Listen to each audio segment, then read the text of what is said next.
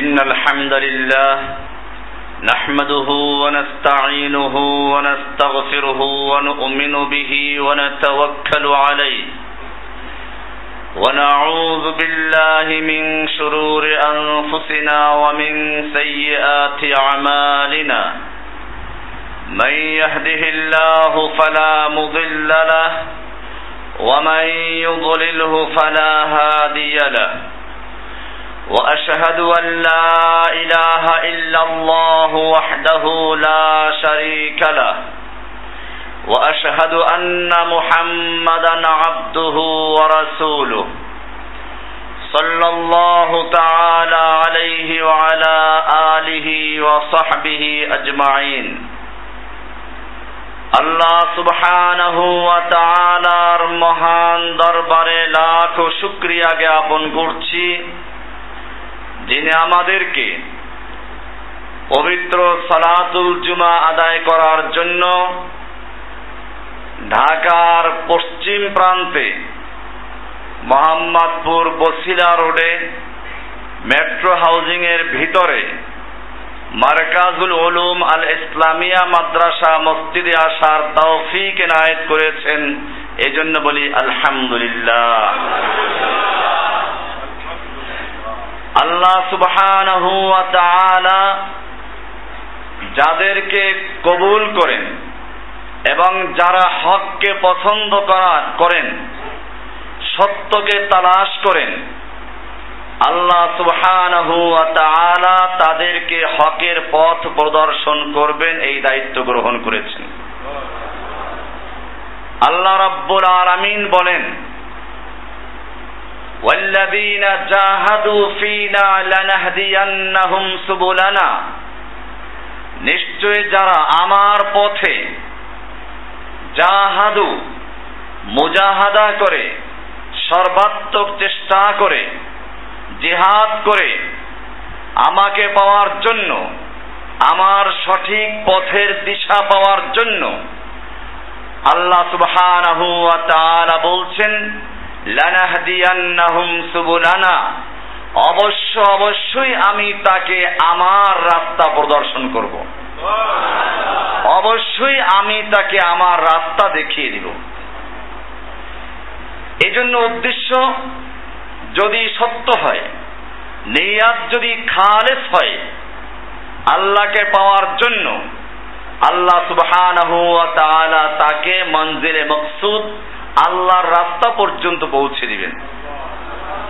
বেলাল হাফসি, সালমান ফারসি, এক একজন কত দূরের থেকে এসে হেদায়ত লাভ করেছেন। আর আবু তালেব, আবু জাহাল, আবু লাহাব, এরা যদিও আল্লাহ রাসূল সাল্লাল্লাহু আলাইহি ওয়াসাল্লামের কাছের লোক, এমনকি আল্লাহর রাসূল সাল্লাল্লাহু আলাইহি ওয়াসাল্লাম ঘরে বসে জোরে কথা বললে আবু লাহাবের, আবু জাহেলের ঘর থেকে শোনা যেত। আপনারা যারা মক্কায় গিয়েছেন, দেখেছেন আল্লাহর রাসূল সাল্লাল্লাহু আলাইহি ওয়াসাল্লামের জন্মস্থান যে বাড়িটা, এখনও সংরক্ষিত, একটা পাঠাগার তৈরি করা আছে, আর এর থেকে কয়েক গজ দূরে চার তলা পর্যন্ত বিশাল পায়খানা তৈরি করা আছে, এটা আবু জাহেলের বাড়ি। যেহেতু আবু জাহেল সত্যকে তালাশ করে নাই, আবু লাহাব হক এবং সত্যকে তালাশ করে নাই, আবু তালেব যদিও তার নাম ছিল তালেবের বাপ, কিন্তু ভিতরে তলব ছিল না। তলব মানে হলো তালাশ। তার থেকে তালেবুল এলেম তালেব যে অন্বেষণ করে, খুঁজে। আবু তালেবের নাম ছিল ঠিকই আবু তালেব, কিন্তু তলব ছিল না। কি ছিল না? তলব ছিল না। এজন্য মৃত্যুর আগ পর্যন্ত আল্লাহর রাসূল সাল্লাল্লাহু আলাইহি ওয়াসাল্লামের মতো মহান দায়ী, দাওয়াত দেওয়া সত্ত্বেও হেদায়েত লাভ করতে পারে নাই। আপনারা জানেন, আল্লাহ রসুল সাল আলহি ওয়াসাল্লাম এই আবু তালেবকে যখন সে মারা যাচ্ছে, বললেন, আপনি খালি বলুন, লা ইলাহা ইল্লাল্লাহ। মুহাম্মাদুর রাসূলুল্লাহর সাক্ষী। এটা যদি আপনি দিতে না চান, আমি আল্লাহর কাছে আপনার জন্য এটা সুপারিশ করে ক্ষমা করাবার চেষ্টা করব। কিন্তু কালিমাতুত তাওহীদ। লা ইলাহা ইল্লাল্লাহ। এটা তাওহীদের চাবি। কালিমাতুত তাওহীদ। তাওহীদের বাণী, এটা এক, এর সাক্ষী। এটা না দিলে আপনি পরকালে নাজাত পাবেন না, কেউ সুপারিশ করার শক্তিও রাখবে না। আবু তালেব শেষ পর্যন্ত লা ইলাহা ইল্লাল্লাহর সাক্ষী না দিয়েই মৃত্যু হয়ে গেল। আল্লাহর রাসূল সাল্লাল্লাহু আলাইহি ওয়াসাল্লাম আবু তালেবের মৃত্যুর পরেও দোয়া করতে লাগলেন আর বললেন, আমি ততক্ষণ পর্যন্ত আমার এই চাচার জন্য দোয়া করতে থাকব। যতক্ষণ পর্যন্ত আমাকে আল্লাহর পক্ষ থেকে সরাসরি নিষেধ না করা হয়। দোয়া করতে লাগলেন। আল্লাহ সুবহানাহু ওয়া তাআলা আসমান থেকে ওহি নিয়ে পাঠালেন। সূরা কসাসের আয়াত, ইন্নাকা লা তাহদি মান আহবাবতা। হে নবী, আপনি যাকে পছন্দ করেন, আপনি যাকে ইচ্ছে করেন তাকে হেদায়েত দিবেন, সেই ক্ষমতা আপনাকে দেওয়া হয় নাই। ওয়ালাকিন্নাল্লাহ ইয়াহদি মান ইলা সিরাতিম মুস্তাকিম। বরং আল্লাহ যাকে ইচ্ছে করেন, তাকে সঠিক পথের দিশা দান করে দেন। আবু তালেব, তালেবের পিতা। এই আবু তালেবের আরও একটা পরিচয় রয়েছে। এদেশের পীর সুফিরা যাকে তাদের চার তরিকার পীর বলে মিথ্যা দাবি করে। আলী রাজি আল্লাহ আনহুকে বলে যে চার তরিকার পীর। এই যে পাশেই আছে জামিয়া রহমানিয়া, একজন মুফতি সাহেব আছেন, নাম মুফতি মনসুরুল হক। আমার শিক্ষকও বটে।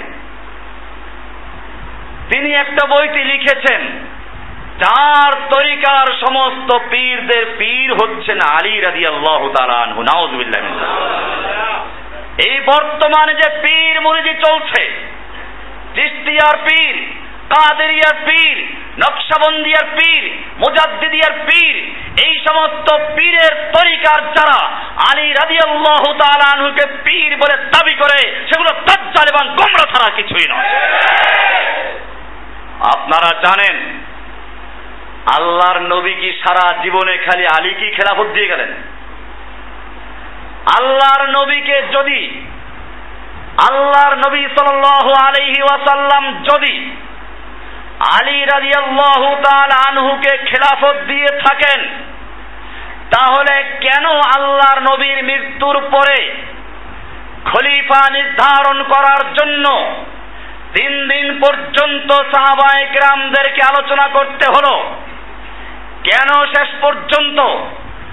দারে বনি সায়েদা, সাকিফায় বনি সায়েদা, এখানে বসে আবু বকরকে প্রস্তাব করা হলো। অমর তার হাতে হাত দিলেন, বায়াত হয়ে গেল।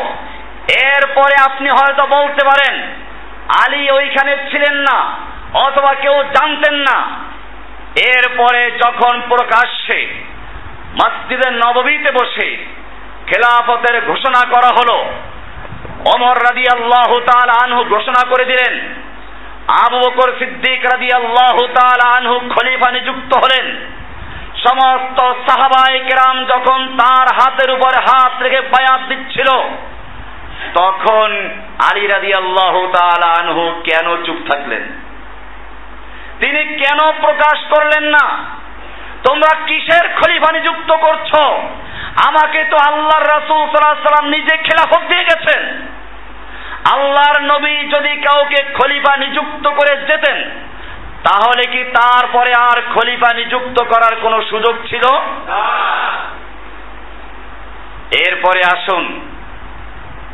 আপনি বলবেন হয়তো আলী রাজি আল্লাহ আনহুকে যে খেলাফত দেওয়া ছিল, এটা ছিল তাসাব্বুফের খেলাফত। আর আবু বকরকে খলিফা নিযুক্ত করা হয়েছিল, তা ছিল রাষ্ট্রীয় খলিফা।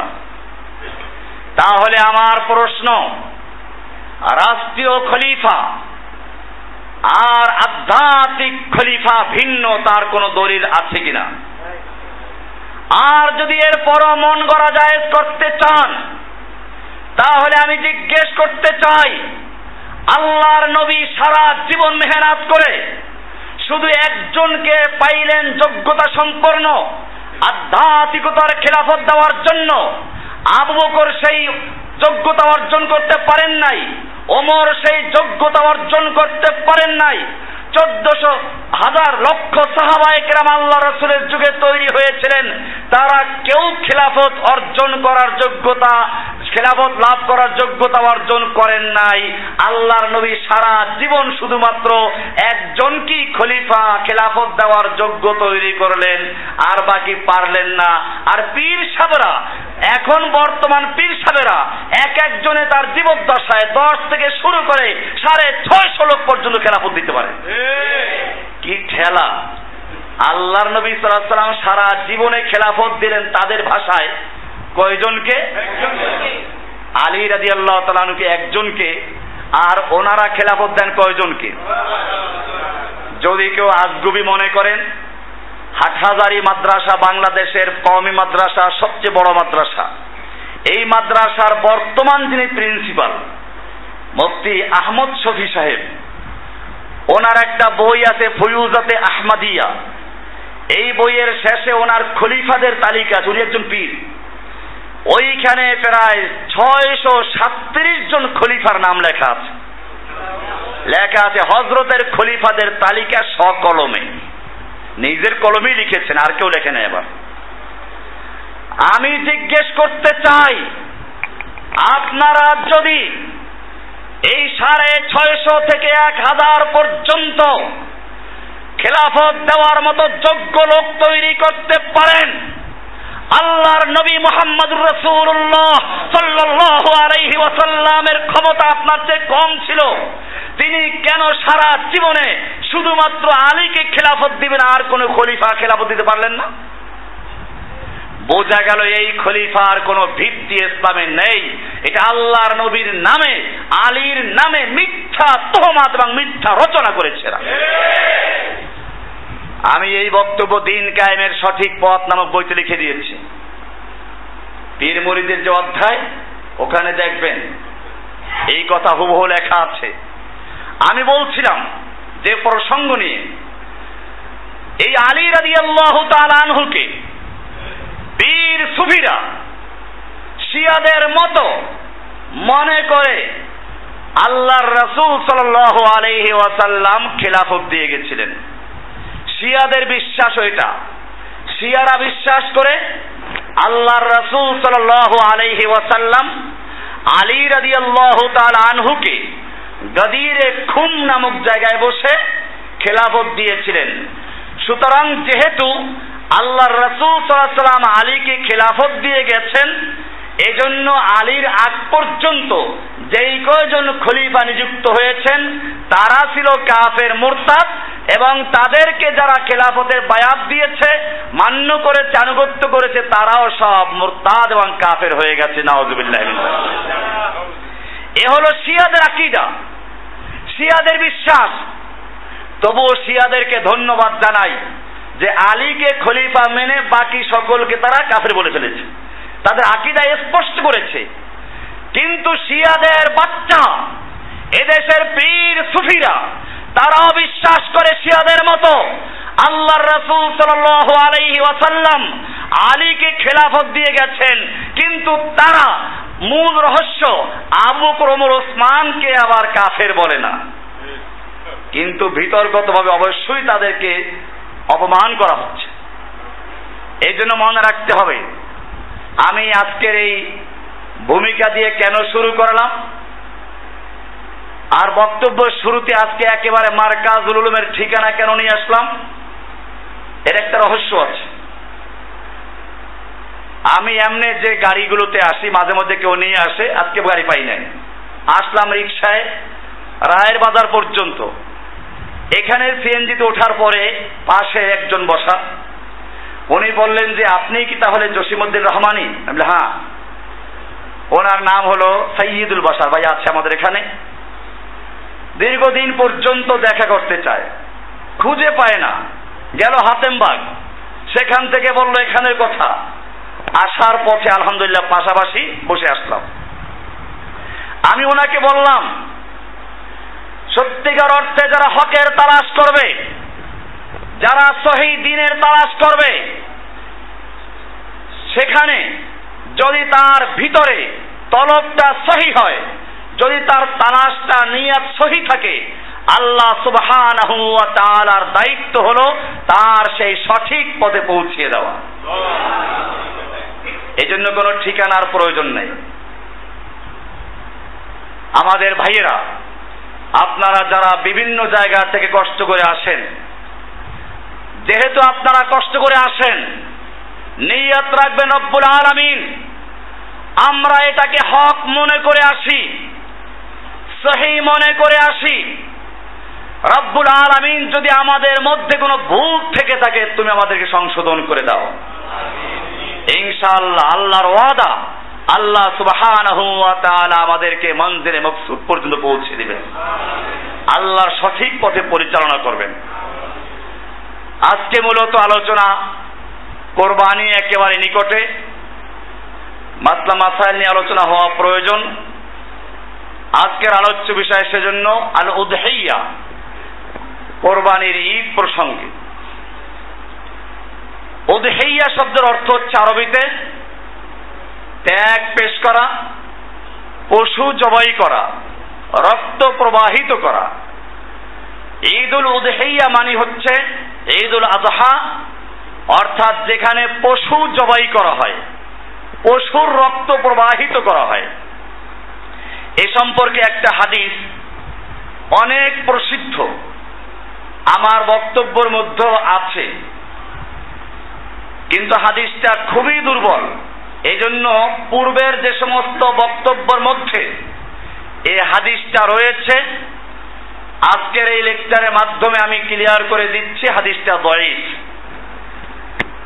কোরবানির সম্পর্কে বলা হয়েছে জায়েদ ইবনে আরকাম রাদিয়াল্লাহু তাআলা আনহু থেকে বর্ণিত قال أصحاب رسول الله صلى الله عليه وسلم يا رسول الله ما هذه الأضاحي আল্লাহর রসুল সাল্লাল্লাহু আলাইহি ওয়াসাল্লামকে সাহাবায়ে কেরাম জিজ্ঞাসা করলেন ইয়া রাসূল আল্লাহি এই কোরবানি কি জিনিস قال سنة أبيكم إبراهيم আল্লাহর রসুল সাল্লাল্লাহু আলাইহি ওয়াসাল্লাম বললেন সুন্নাতু আবিকুম ইব্রাহিম এই কোরবানি হচ্ছে তোমাদের পিতা ইব্রাহিমের সুন্নাত এই সুন্নাত মানে আবার ফরজ, ওয়াজিব, সুন্নাত, মুস্তাহাব সেই সুন্নাত না। কোরআন এবং হাদিসে যখনই সুন্নাত শব্দ ব্যবহার করা হবে, তার অর্থ হচ্ছে তরিকা। সুন্নাতু আবিকুম ইব্রাহিম, তোমাদের পিতা ইব্রাহিমের সুন্নাত ইব্রাহিমের তরিকা। কোন পীরের তরিকা না। কার তরিকা? ইব্রাহিমের তরিকা قالوا فما لنا فيها সাহাবায়ে কেরাম জিজ্ঞেস করলেন ইয়া রাসূলুল্লাহি ইব্রাহিমের তরিকা কোরবানি করা আমরা এতে কি পাবো আমাদের জন্য কি পুরস্কার রয়েছে قال بكل شعرة حسنة আল্লাহর রাসূল সাল্লাল্লাহু আলাইহি ওয়াসাল্লাম বললেন তোমাদের জন্য রয়েছে প্রতিটি পশমে এক একটা নেকি এখানে সারাতুন বলা হয়। উটের পশম, গরুর পশমকে। এজন্য সাহাবায়ে কেরাম জিজ্ঞেস করলেন ফাসুস ভেড়া, দুম্বা, এগুলোর পশম, এতে কি হবে? কালা ইয়ার, কালু সুস অর্থাৎ ভেড়ার পশম দুম্বার পশম, এগুলোতে আমরা কি পাবো? কালা বিকুল্লে শারতিন মিনাস সুফি হাসানাতুন। বলেন হ্যাঁ এইগুলোতেও তোমাদের জন্য এক একটা নেকি দেওয়া হবে।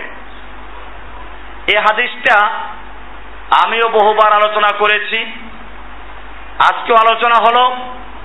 এই হাদিসটা তিরমিজি, সুনান ইবনে মাজার তিন হাজার একশো সাতাইশ নম্বর হাদিস। কিন্তু হাদিসটা সম্পর্কে মহাদ্দিসিনদের বক্তব্য হচ্ছে এই হাদিসের বর্ণনাকারীদের মধ্যে একজন হলেন নাম আবু দাউদ, নুফাই ইবনুল হারেস। এ লোকটা হলো মাতরুকুল হাদিস।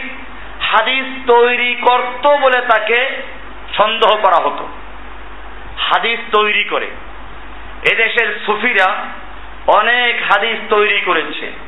নিজের মতকে প্রচলিত করার জন্য নিজেদের ধর্মকে তৈরি করার জন্য, প্রতিষ্ঠা করার জন্য সুফিদের ফ্যাক্টরি আছে হাদিসের বিভিন্ন জিনিসের যেমন ফ্যাক্টরি রয়েছে, এরকম সুফিদের কাছে হাদিস তৈরির কারখানা আছে।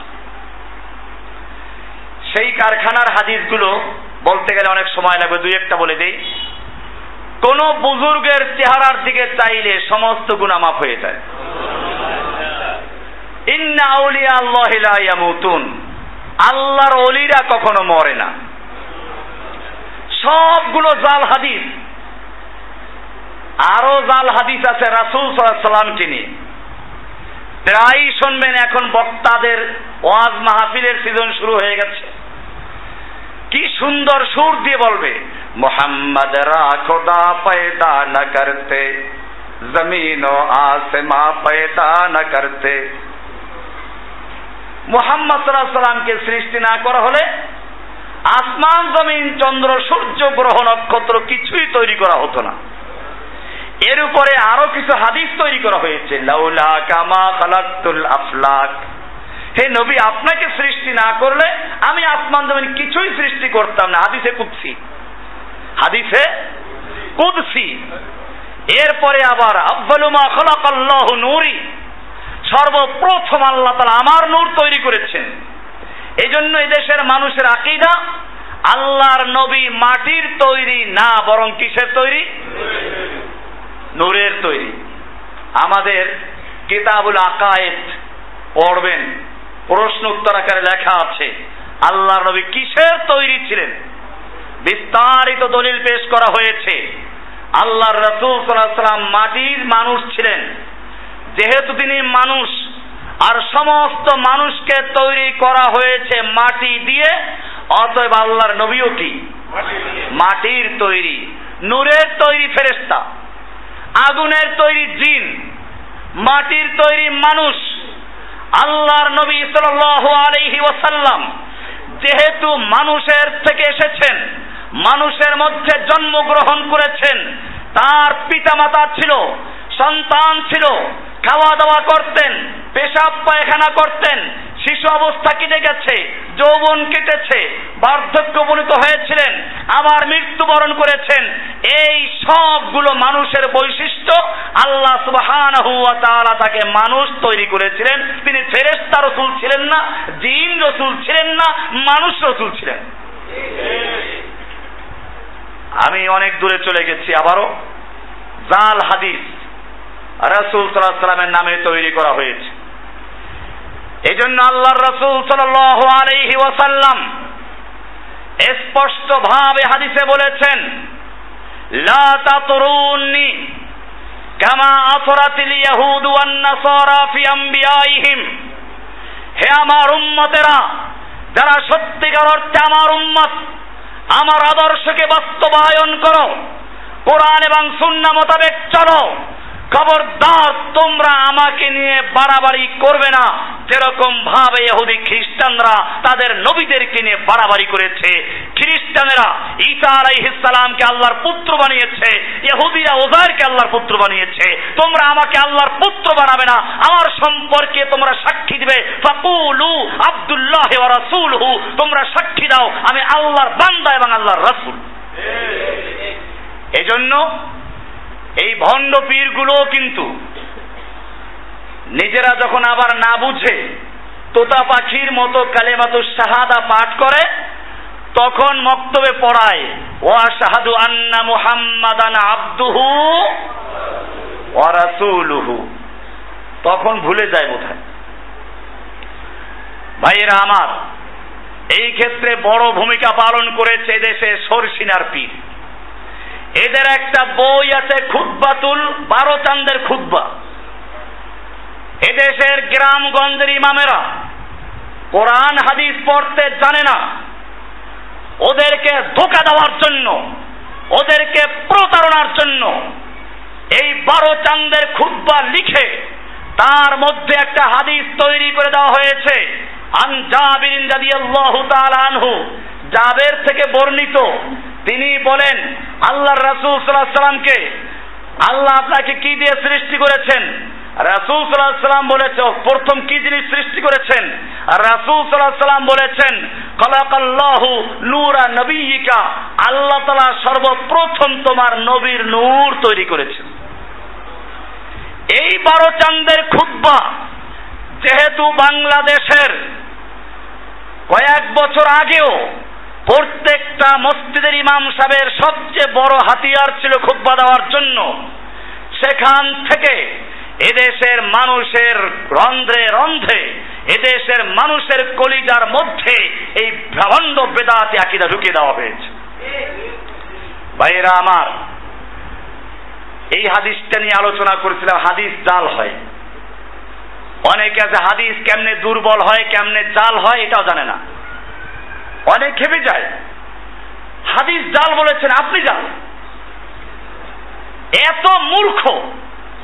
এই লোকগুলো আপনি কি বুঝাবেন? এই লোকগুলো কোরআন, হাদিস পড়তে না পারলেও পীরের অজিফা ঠিক মতোই পড়ে।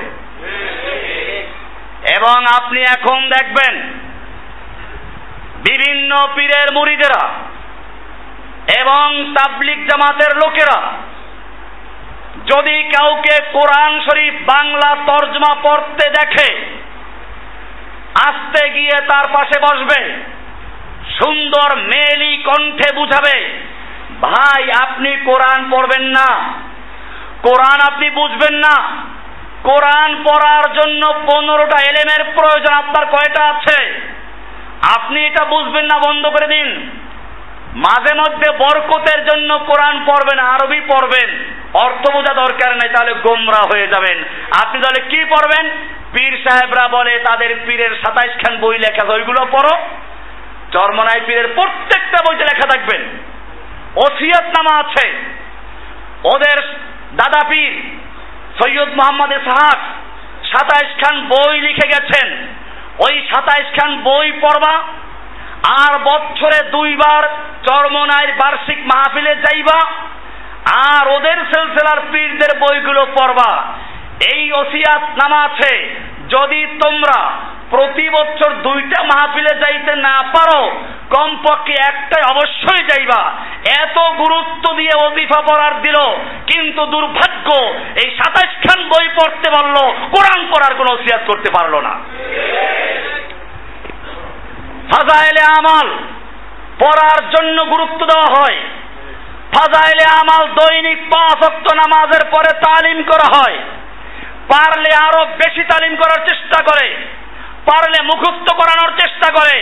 কিন্তু দুর্ভাগ্য এই জাতির জন্য ওই ফাজাইলে আমলের যতটুকু গুরুত্ব, ওদের কাছে পবিত্র কোরআনের সে পর্যন্ত গুরুত্ব নাই। হাদিসের গুরুত্ব নাই। বরং বাধার সৃষ্টি করে। আমি সেজন্য বলি এহুদি খ্রিস্টানদের বোমার দ্বারা যেই ক্ষতি না হয়, এই সমস্ত লোকের দ্বারা তার চেয়ে ইসলামের বেশি ক্ষতি হয়।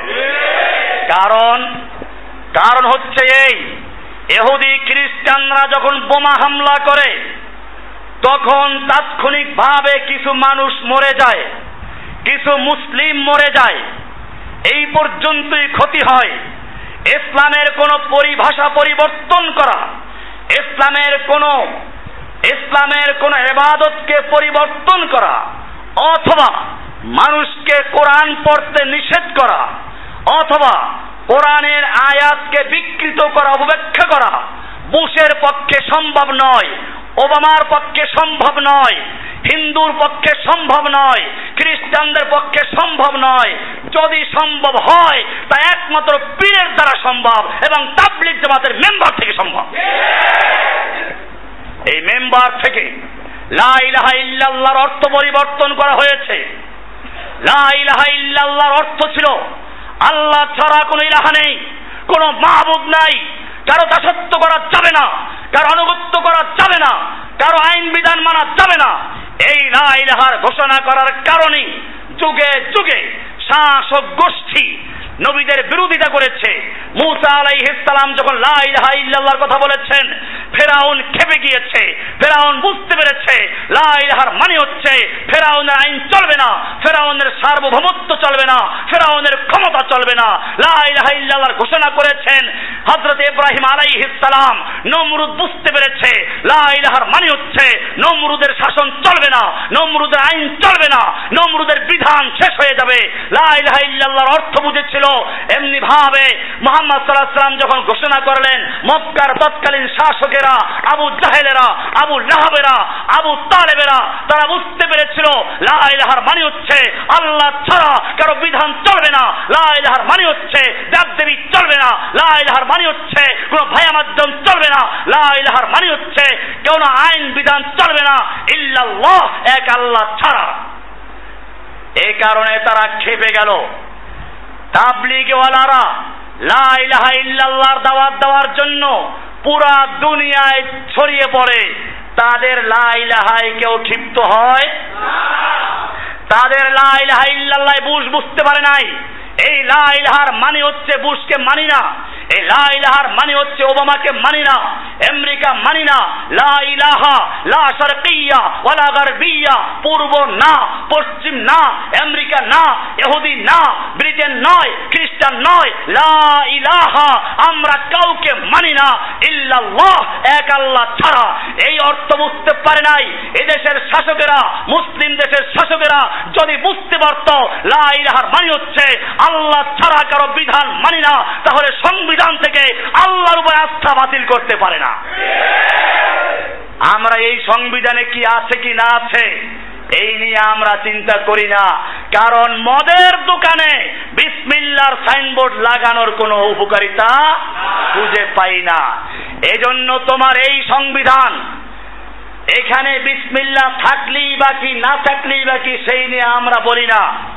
আমরা তোমাদেরকে লেখতেও বলি না কিন্তু আমাদের জিজ্ঞাসা তোমাদের দেশে লাইলাহার দাওয়াত দেওয়া হয়। তোমরা লাইলাহাকে স্বীকার করো, আর যখন লাইলাহা তোমরা বিশ্বাস করো লাইলাহার মানে হচ্ছে আল্লাহ ছাড়া কারও বিধান মানি না, আল্লাহ ছাড়া কারা হুকুম চলবে না। ইনিল হুকমু ইল্লা লিল্লাহ, আল্লাহ ছাড়া কারও হুকুম চলবে না।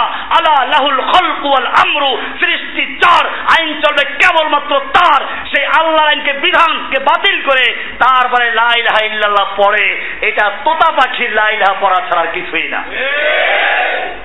গোটা জাতিকে, ইসলামের জজবা থেকে, যুবকদেরকে, ইসলামিক চেতনা থেকে সরিয়ে দেওয়ার জন্য যে ক্ষতি এই সুফিপন্থী আর এই তাবলিক পন্থী লোকেরা করেছে, এহুদি খ্রিস্টানদের লক্ষ লক্ষ বোমার দ্বারা সেই ক্ষতি করা সম্ভব নয়। ওরা যখন বোমা মারে তখন কিছু লোক শহীদ হয়ে যায়। বাকি লোকদের মধ্যে ইমানি চেতনা, জজবা তৈরি হয়ে যায়। আর এই লোকগুলো ছয় উসুলের বোমা তৈরি করে মুসলিম যুবকদের পেটে ঢুকিয়ে দিয়েছে এবং জেহাদি চেতনাকে খতম করে দিয়েছে। গোটা যুবকদেরকে পাঠা তোলাইলে যেরকম ভাবে খাসি হয়ে যায় এরকম ভাবে খাসি বানিয়ে ছেড়ে দিয়ে সমস্ত যুবকদেরকে। এখন আর ওদের ইসলামে কোনো জেহাদ নাই। ওরা কি সুন্দর বুঝায়? যে মোটামুটি এই ছয়টি উসুলের উপরে চললে পরে ইসলামী জীবনে পরে চলা সহজ হয়ে যায়। এই থিওরি মোহাম্মদ সাল্লাহ সাল্লাম বুঝেন নাই। মোহাম্মদ সাল্লাহ সাল্লাম বুঝতে পারেন নাই যে এই ছয়টার উপরে চললে বাকিগুলো সহজ হয়ে যাবে। কোন কিতাবে লেখা আছে? কোন হাদিসে বলা আছে? এই ছয়টার উপরে চললে ছয় উসুলকে বাস্তবায়ন করলে ইসলামী জিন্দেগির উপরে চলা সহজ হয়ে যাবে। আল্লাহর নবী এই উসুল বোঝেন নাই। আল্লাহর নবী এই উসুল না বুঝে জীবনে সাতাইশটা যুদ্ধে অংশগ্রহণ করেছেন, সাতাইশটা যুদ্ধে কমান্ডারের দায়িত্ব পালন করেছেন। মাথা জখম হয়েছে, দাঁত পড়ে গেছে, রক্তাক্ত হয়েছেন। কি প্রয়োজন ছিল? ওনারা বলবেন হয়তো ইসলামের পাঁচ বেনার মধ্যে তো জেহাদ নাই। ইসলামের পঞ্চ বেনার মধ্যে কি নাই? আমার যুবক ভাইয়েরা যখন এটা শুনে থমকে যায়, ঠিকই তো। সহি হাদিস। বুখারি, মুসলিম সহ হাদিসের সব কিতাবে আছে। বুনিয়াল ইসলাম ও খমফিন ইসলামের বেনা, ইসলামের ভিত্তি পাঁচটা জিনিসের উপরে, কয়টা জিনিস উপরে? কথা তো সত্য, এর মধ্যে জেহাদ নেই। আমি এটা আগে উত্তর দিয়েছি। দিন কায়েমের সঠিক পথ বইয়ের মধ্যে দলিল সহ লেখা আছে। হাদিস বুঝতে হবে। আল্লাহর রসুল সাল্লাম বলেছেন, ইসলামের বেনা পাঁচটি জিনিসের উপরে, কয়টা জিনিস উপরে? বুনিয়াল ইসলাম আলা খামসিন, পাঁচটা পিলার। পাঁচটা পিলারের উপরে। বোঝা গেল পাঁচটা পিলার পূর্ণাঙ্গ বিল্ডিং নয়। এইখানে পাঁচটা পিলার আছে। আমি পাঁচটা পিলার দাঁড় করিয়ে রাখলাম। বিল্ডিং হবে? ছাদ লাগবে। দরজা, জানালা লাগবে। ঠিক তেমনি ভাবে আল্লাহর রসুল সাল্লাম ছিলেন জওয়ামিউল করিম। এমন শব্দ ব্যবহার করতেন একটা শব্দ অনেক অর্থ বহন করত। আল্লাহর নবীর বাণীর শব্দগুলো যাচাই করো, গবেষণা করো।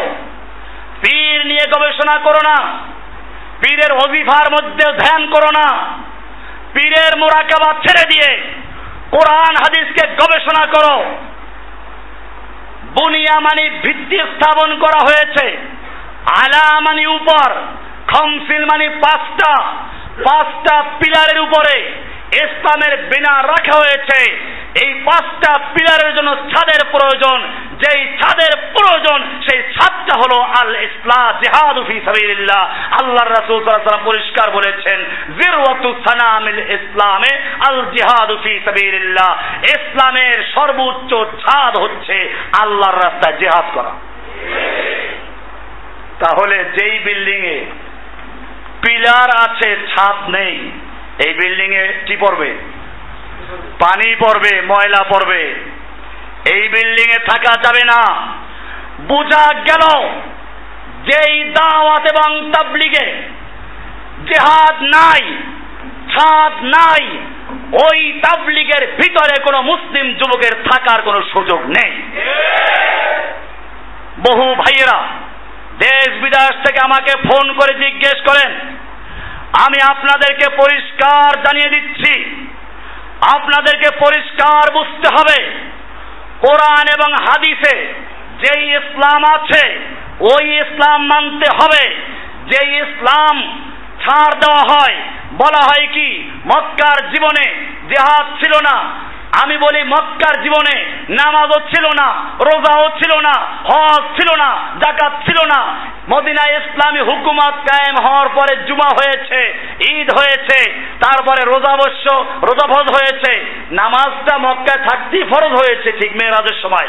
তারপরেও পূর্ণতা লাভ করেছে মদিনায় গিয়ে। তাহলে এখন তোমরা সবগুলো ঠিক রাখলা, নামাজ পড়তে অসুবিধা নাই, জুমা আদায় করছ, হজ করছ, জাকাত দিচ্ছ সেইখানে তো বলা হয় না, মক্কা এগুলো ছিল না।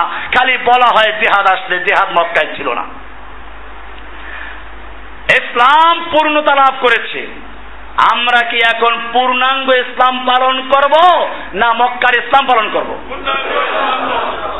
কোরআন কি তিরিশ পারা কোরআন পরিপূর্ণ মানবো না মক্কায় যে কয়াত সেই কয়াত মানবো, কোনটা? এই জন্য মনে রাখতে হবে। ইসলাম পূর্ণাঙ্গ হয়ে যাওয়ার পরে আর মক্কি জীবনী মাদানী জীবনী এই সব ভাগ করার কোনো সুযোগ নেই। কোরআনে মক্কা মদিনা ভাগ করা হয় নাই। হাদিসে মক্কা মদিনা ভাগ করা হয় নাই। কেবল মক্কি জীবন মক্কি জীবন। এই বেটা মক্কি মক্কি করো। মক্কি জীবন মাদানী জীবনের চেয়ে বড় কঠিন ছিল।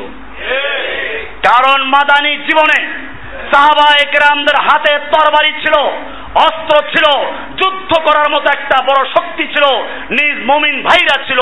একজনের উপর আক্রমণ হলে সবাই জমিয়ে পড়ত। মক্কার জীবনে সেটা ছিল না। মক্কার জীবনে বেলালকে উত্তপ্ত আগুনের উপরে চিত করে শুয়ে দিয়ে উপরে পাথর চাপা দিয়ে শুয়ে রাখা হয়েছে। তার পক্ষে দাঁড়াবার মতো কেউ ছিল না। মক্কার জীবনে সুমাইয়াকে লজ্জাস্থানে বর্ষা দিয়ে আঘাত করে করে আবুজার হত্যা করেছে।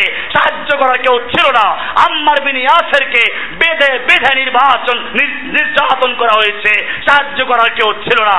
মক্কার জীবন কঠিন বেশি না মদিনার জীবন ছিল কঠিন বেশি? কোনটা? মক্কার জীবন ছিল কঠিন বেশি। তুমি কিসের মক্কির জীবনীতে আছো? বলছিলাম যে বিষয়টা। আমি আলোচনা করছিলাম যে বিষয়গুলো নিয়ে, যে জাল হাদিস, ভুয়া হাদিস, অপব্যাখ্যা করা হাদিস, এইগুলো বাদ দিয়ে মুসলিমদেরকে কোরআন এবং সহি হাদিসের দিকে ফিরে আসতে হবে। হাদিস জাল হয় কেমনে? হাদিস জাল হয় বর্ণনাকারীদের জাল হওয়ার কারণে। যদি সত্যিকার প্রমাণিত হয়, এটা আল্লাহর রাসুল সাল্লাহ হাদিস, তাহলে সেই হাদিস তো মানতেই হবে। জাল হাদিস, ভুয়া হাদিস বলতে কি বুঝায়? আল্লাহর নবী সাল আলাই ওয়াসাল্লাম বলেন নাই। এমন কথাকে নিজেরা তৈরি করে আল্লাহর রাসূল সাল্লাম বলেছেন, এই বলে চালিয়ে দেওয়া, আল হাদিস বলে জাল হাদিস বলা, এটা হচ্ছে ভুয়া হাদিস, জাল হাদিস, বানানো হাদিস। আমি আলোচনা করছিলাম কোরবানির সম্পর্কে আরও একটা হাদিস, এটাও দুর্বল হাদিস। হাদিসটা আছে, মা আমেলা ইবনু আদম আদামিয়ুন মিন আমালিন ইয়ামান নাহার আহাব্বু ইলাল্লাহি হেরাকিদ দাম। বনি আদম কোরবানির দিন যত আমল করে, তার মধ্যে রক্তপাত, রক্ত প্রবাহিত করার চেয়ে বেশি প্রিয় আর কোন আমল নাই। মানে কোরবানি করার চেয়ে বেশি কোন আমল আল্লাহর কাছে প্রিয় ওই দিন আর নাই। ইন্নাহা লাতাতি ইয়াউমাল কিয়ামাতি বিকুরুনিহা ওয়া শারিহা ওয়া কিয়ামতের মাঠে এই কোরবানির পশুগুলো, এদের শিং, পশম, খুর, এই সবগুলো নিয়ে কেয়ামতে হাজির হবে।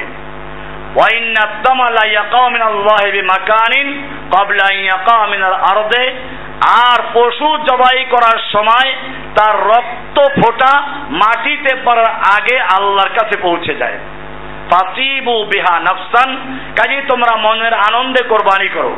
হাদিসটা তিরমিজিতে আছে চোদ্দশো তিরানব্বই নম্বর হাদিস, কিন্তু দুর্ভাগ্য এটারও, এটাও দুর্বল হাদিস। যা কোরবানি হাদিসে আছে, সহি হাদিসেও কোরবানি বিষয়টা আছে, সেটা আমরা আলোচনা করছি। কোরআনেরও আয়াতের ইঙ্গিত আছে। সুরে আনাম একশো বাষট্টি নম্বর আয়াত। আল্লাহ সুবহানাহু ওয়া তাআলা বলছেন ওয়া নুসুকি, ওয়া মাহইয়ায়া, ওয়া মামাতি লিল্লাহি রাব্বিল আলামিন। কুল হে নবী, আপনি বলুন। আপনি বিশ্ববাসীকে জানিয়ে দিন। ইন্না সালাতি ওয়া নুসুকি। নিশ্চয় আমার সালাত, আমার নুসুক, আমার জীবন, আমার মরণ লিল্লাহি রব্বিল আলামিন সব কিছু আল্লাহর জন্য যিনি গোটা জগৎ সমূহের রব। এখানে নুসুকি আসছে। এই নুসুক শব্দের অর্থটা কি? একজন বড় মুফাসসির তাবেঈ মুজাহিদ বলেন, নুসুকি আর নুসুক আযবাহু ফিল হজ্জ আল উমরা। হজ উমরার সময় যে পশু জবাই করা হয়, এটাকে বলা হয় নুসুক।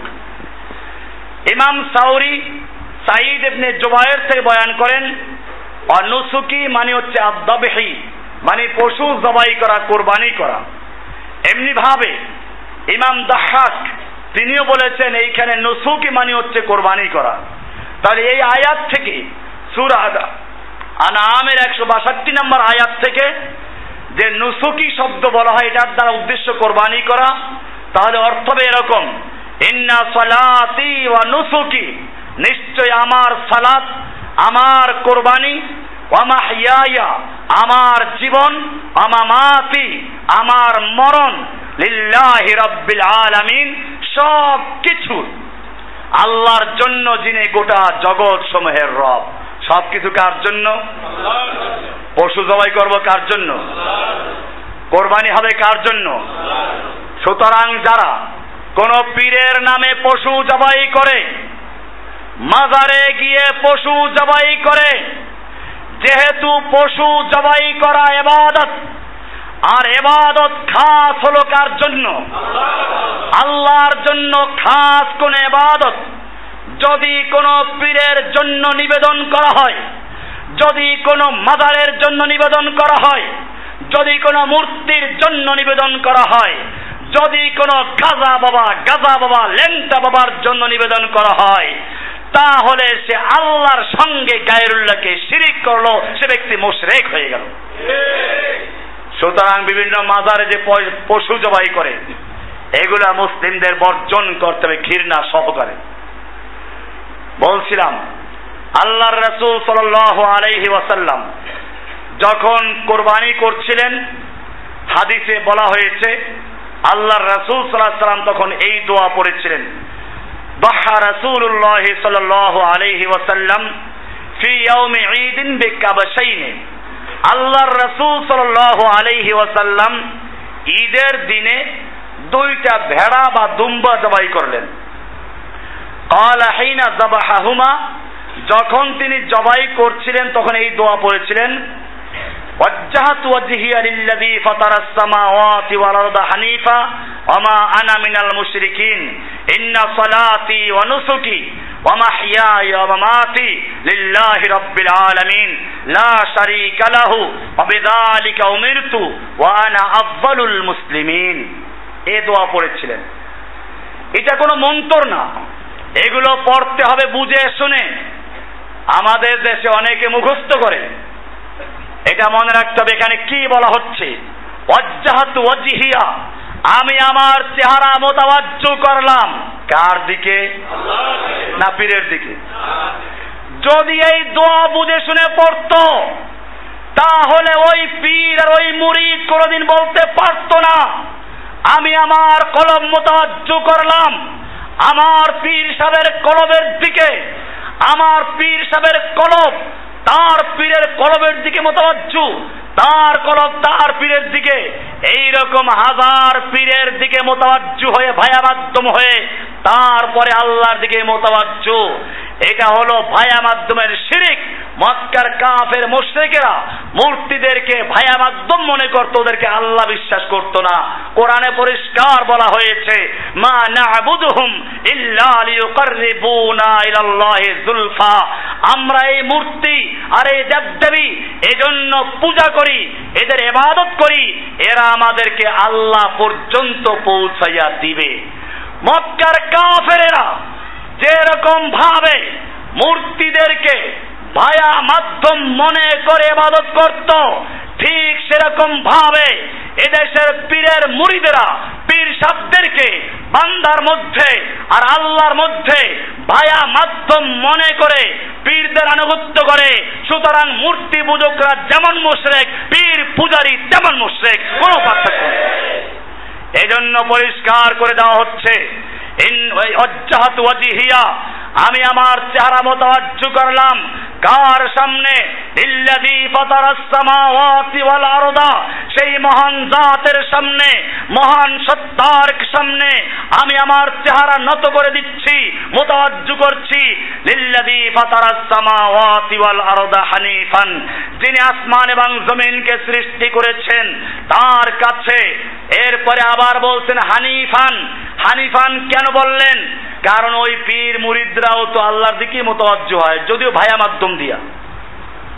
এজন্য আবার হানিফান উল্লেখ করা হয়েছে, আমি আল্লাহর দিকে মতবাজ্য হচ্ছি, কোনো ভায়া নেই, কোনো মাধ্যম নেই। হানিফান সব বাতিলকে বর্জন করে খাজা বাবা, গাজা বাবা, ল্যাংটা বাবা, পীর বাবা, দয়াল বাবা গৌসুল আজম, বান্দা নওয়াজ, গরিব নওয়াজ জুলফে দারাজ এরকম যত রকমের খাজা আছে, সবগুলোকে হানিফ দ্বারা বর্জন করে একমাত্র আল্লাহ দিকে মোতবাজ্য হচ্ছি।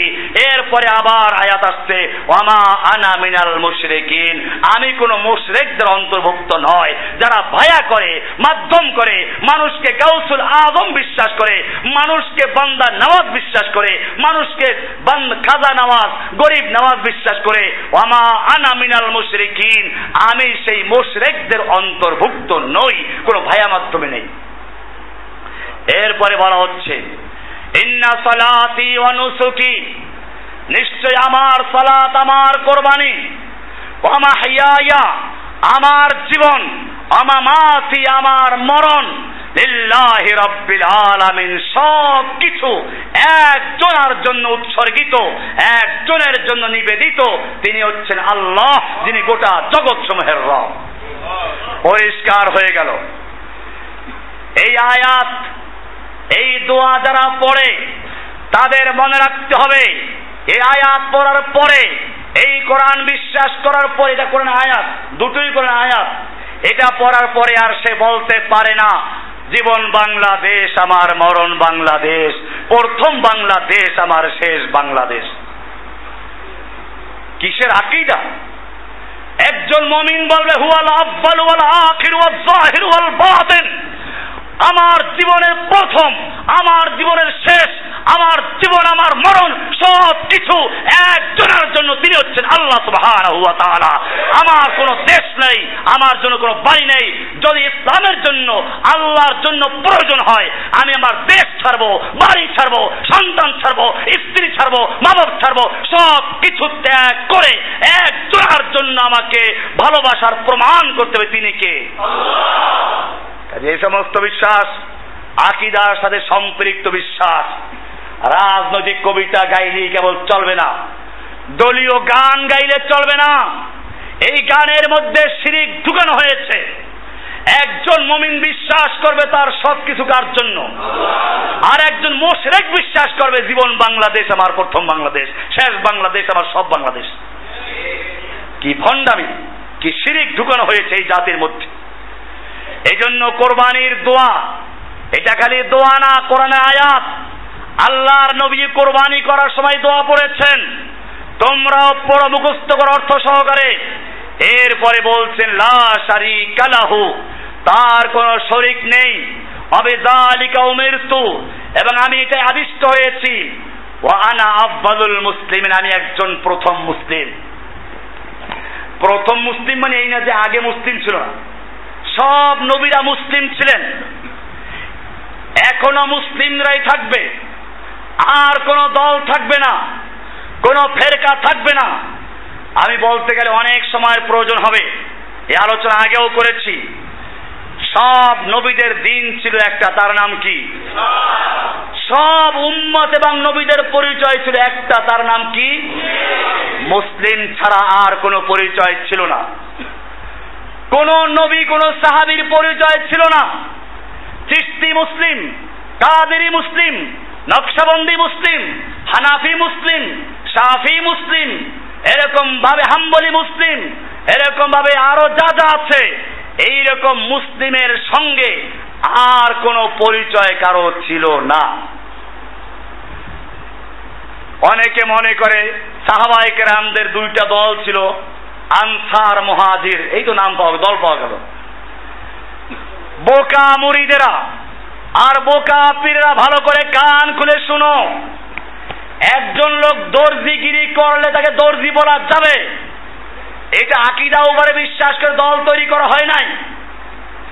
একজন লোক কামারের কাজ করে, লোহার জিনিস তৈরি করে, তাকে কামার বলা যাবে। একজন লোক মাটির পাত্র তৈরি করলে কুমার বলা যাবে কিন্তু এইগুলো কোনো আকিদাগত বিষয় না। আনসার মহাজের সেরকম বিষয়। মক্কার লোকেরা হিজরত করে মদিনায় চলে গেছেন। হিজরত করেছেন বলে তাদের নাম হলো মহাজির। আর মক্কার লোকেরা এদেরকে সাহায্য করেছে, সেজন্য নাম হয়েছে কি? কিন্তু আকিদার ক্ষেত্রে আনসারদের আকিদা আর মহাজিরদের আকিদার মধ্যে কোনো পার্থক্য ছিল? আনসারদের তরিকার জিকির ফুসফুস করে আর মহাজিরদের তরিকার জিকির ফন ফন করে, এরকম ছিল নাকি? তোমাদের তরিকার জিকিরে তো সেরকম আছে। বরিশালের পূর্ব দিকে চলে যাও মাত্র তিন মাইল দূরে দেখবা যে জিকিরের ঠেলায় কান জ্বালাপালা করে ফেলবে। ইল্লাল্লাহ, এসব জিকির করে করে একেবারে লাভ দিয়ে সামিয়ানার উপরে উঠবে, বাঁশের সঙ্গে বাদর ঝুলবে, কেউ বাদর, কেউ হনুমান, কেউ উল্লু, কেউ ভল্লুর মতো চিৎকার মারা শুরু করেছে।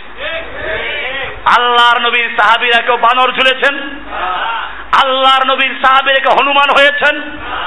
আল্লাহর নবীর সাহাবিরা কেউ উল্লু হয়েছেন? আবার বরিশালের পশ্চিম দিকে যাও, আর কেবলা, সার সিনা এখানে আছে। ইল্লাল্লাহ। ফুসফুস করছে। তাহলে তোমরা যে আনসার মহাদের দিয়ে দলিল পেশ করছ, আনসার মহাজিরদের জিকিরে কোনো পার্থক্য ছিল না। আনসার মহাজিরদের আকিদায় কোনো পার্থক্য ছিল না।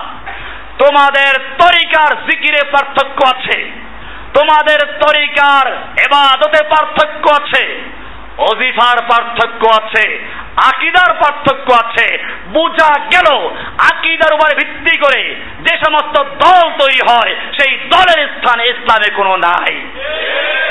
যারা ইসলামে এরকম আকিদা ভিত্তিক দল তৈরি করে, ইসলামে যারা ফেরকা তৈরি করে, আল্লাহ রাব্বুল আলামিন কোরআনে পরিষ্কার জানিয়ে দিয়েছেন ইন্নাল্লাযীনা ফাররাকু দীনাহুম ওয়া কানু শিয়ান লাস্তা মিনহুম ফি শাইইন।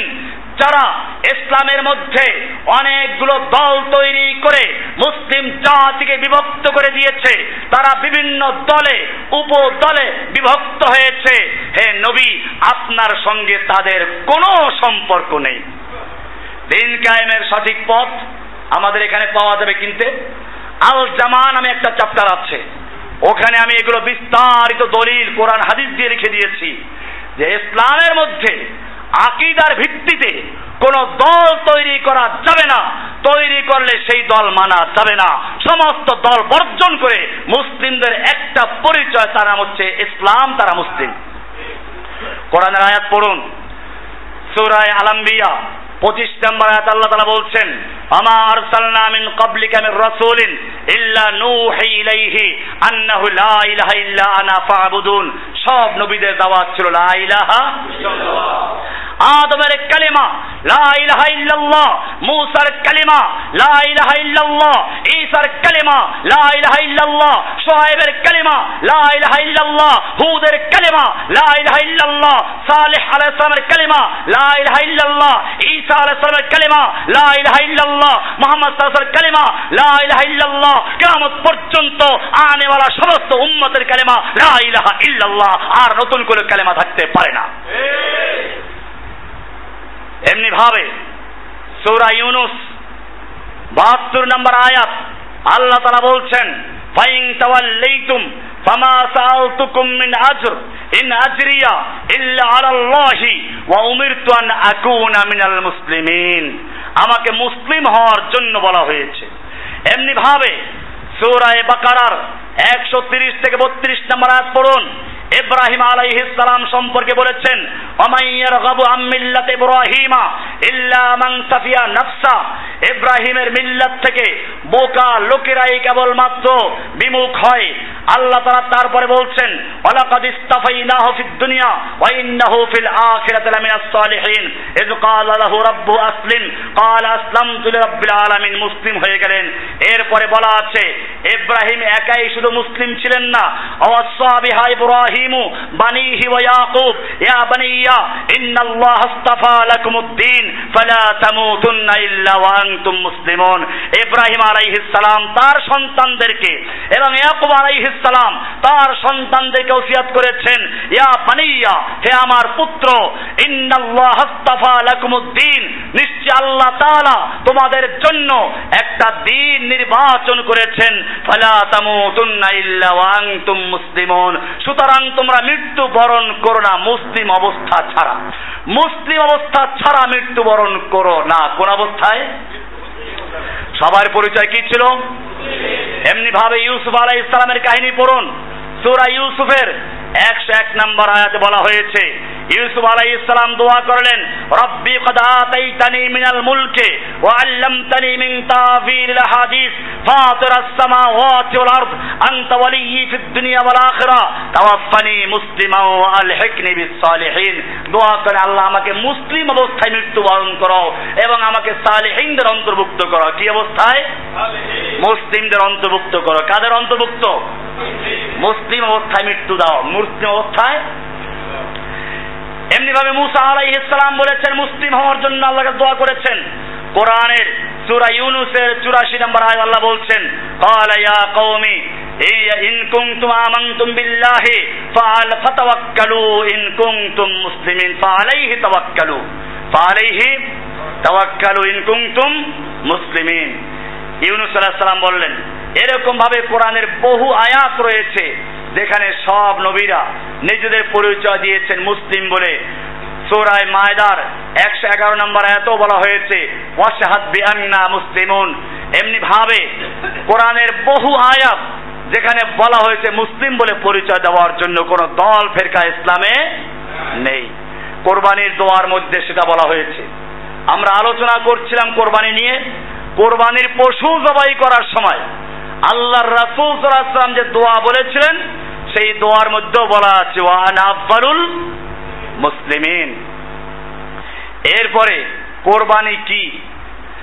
এটা সম্পর্কে দুই রকম মতামত আছে। হানাফি মতে কোরবানি করা ওয়াজিব। আর সেই হাদিস অনুযায়ী বাকি মুসলিমদের মত হচ্ছে যে না, কোরবানি করা ওয়াজিব নয়, বরং সুন্নাতে মোয়াক্কাদ। এটা কি? রাসুলের সুন্না, গুরুত্বপূর্ণ সুন্না। দলিল। আল্লাহ রসুল সাল্লাহ আলাই ওয়াসাল্লাম থেকে বর্ণিত হাদিস সাইদ ইবনে মুসাইয়াব বয়ান করেন উম্মে সালামা রাদিয়াল্লাহু তাআলা আনহা থেকে। আল্লাহর রাসূল সাল্লাল্লাহু সাল্লাম বলেছেন, ইদা রাআইতুম হিলাল জিল হিজ্জাহ যখন তোমরা জিলহজ মাসের নতুন চাঁদ দেখবে ও আরাদা হাদুকুম আইয়ুদহিয়া এবং তোমাদের কেউ কোরবানি করার ইচ্ছা রাখে। ইচ্ছা? তাহলে বোঝা গেল ইচ্ছা রাখে, না করলেও চলবে। আল্লাহ রসুল সাল্লাম বলেছেন ও আরাদা কোরবানি করতে চায় ফাল ইউমসিক আন শাহরিহি সে যেন এই জিলহজ মাসের চাঁদ দেখার পর থেকে নখ, চুল না কাটে।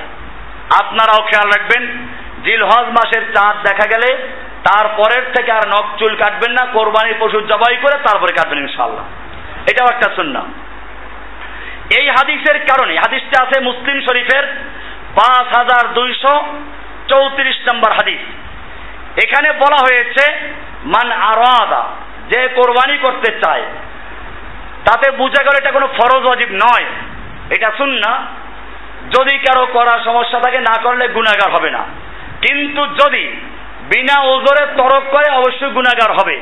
কারণ আর একটা হাদিস বলা হয়েছে মান ওয়াজাদা সাআতান ফালাম ইউদাহি যে ব্যক্তি কোরবানি করার ক্ষমতা রাখে, সামর্থ্য রাখা সত্ত্বেও কোরবানি করল না, ফালা ইয়াকরুবান্না মুসাল্লানা। সেজন্য আমাদের মুসাল্লা আমাদের ঈদগাহের ধারে কাছেও না আসে। এটা ইবনে মাজার সিয়াসত তার একটা হাদিসের কিতাব ইবনে মাজা, তার তিন হাজার একশো তেইশ নম্বর হাদিস। এ কারণে বোঝা গেল এটার গুরুত্ব আছে। আর এই কারণে হানাফিয়ারা বলে যে কোরবানি করা ওয়াজিব। ওয়াজিব না হলে কেন এই ধমক দেওয়া হলো? যে যারা কোরবানি করার সামর্থ্য রাখা সত্ত্বেও কোরবানি করল না, সেজন্য আমাদের ঈদগাহের ধারে কাছেও না আসে। এটা হানাফিদের দলিল। এবং তারা আরও একটা দলিল পেশ করেন। কোরআন আছে, ফাসাল্লি রব্বিকা ওয়ানহার। তুমি তোমার রবের নামে সালাত আদায় করো এবং কোরবানি করো, নহর করো। আর নহর বলা হয় উট জবাই করাকে। আরবরা বেশি উট দিয়ে করতো, সেজন্য ওরা বলা হয়েছে। অবশ্য ওয়ানহারের বিভিন্ন অর্থ আছে। যাই হোক, হানাফিয়েরা ওয়াজিব বললেও ফরজ বলে নাই, আর অন্যরা সুন্নাত বললেও গুরুত্বহীন বলেন নাই। সুন্নাতে মহাক্কাদা বলেছেন, কাজী বিষয়টা কাছাকাছি। এইগুলো নিয়ে গন্ডগোল করার কোনো দরকার নেই। এটা বড় আশ্চর্য কথা। আমার এই যুগে আমি সবসময় বলি আমি আমার তৌহিদের দাওয়াতের যে শুরু থেকে আমার ভাইদেরকে যেটা বলেছি এই জাতির সামনে আমরা দুইটা দাওয়াত পেশ করছি। অন্য দাওয়াতের সঙ্গে আমরা একাত্মতা প্রকাশ করছি। দুইটা দাওয়াত হচ্ছে যে দুটো দাওয়াত অনেক লোকে দেয় না। এক নাম্বার হচ্ছে তৌহিদ এক নাম্বার কি? তাওহিদের দাওয়াত অনেকেই দেয় কিন্তু সেই তাওহিদ মানি তাওহিদ মানে হচ্ছে পীর পূজার বিরুদ্ধে, মাজার পূজার বিরুদ্ধে, এগুলোর বিরুদ্ধে বলা। আমরা এটা সমর্থন করি। কিন্তু তাওহিদ বলতে এই পর্যন্ত না। তাওহিদ বলতে পীর পূজা যেমন শিরিক, আল্লাহর পরিবর্তে মাজার পূজা যেমন শিরিক আল্লাহর পরিবর্তে গায়রুল্লাহ নামে মান্যত করা যেমন শিরিক, আল্লাহর পরিবর্তে মাজারে সেজদা করা যেমন শিরিক, আল্লাহর পরিবর্তে মাজারে মান্যত করা যেমন শিরিক, আল্লাহর পরিবর্তে মাজারওয়ালার কাছে, পীরওয়ালার কাছে প্রার্থনা করা যেমন শিরিক সেই রকম ভাবে আল্লাহর আইন বিধানকে বাতিল করে বিকল্প আইন তৈরি করাও শিরিক আল্লাহর সার্বভৌমত্বের পরিবর্তে সংসদে বসে নিজেদেরকে সার্বভৌম ক্ষমতার দাবি করাও শিরিক রাষ্ট্রীয়ভাবে রাস্তার মোড়ে মোড়ে মূর্তি তৈরি করাও শিরিক মূর্তির সামনে নগ্ন পায়ে হাঁটাও শিরিক আগুনের সামনে সেলুট দেওয়া শিরিক শিখা চিরন্তন, শিখা অনির্বাণ তৈরি করে তা পূজা করাও শিরিক রাষ্ট্রীয় শিরিকের বিরুদ্ধে কথা বলে না, আমরা তৌহিদ বলতে সব শিরিকের বিরুদ্ধে মানুষকে সজাগ করতে চাই। এটা এক নাম্বার দাওয়াত আমাদের।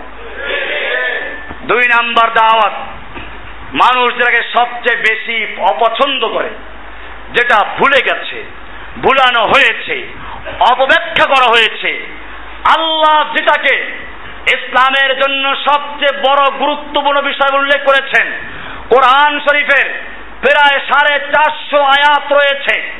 হাদিসে হাজার হাজার হাদিস রয়েছে।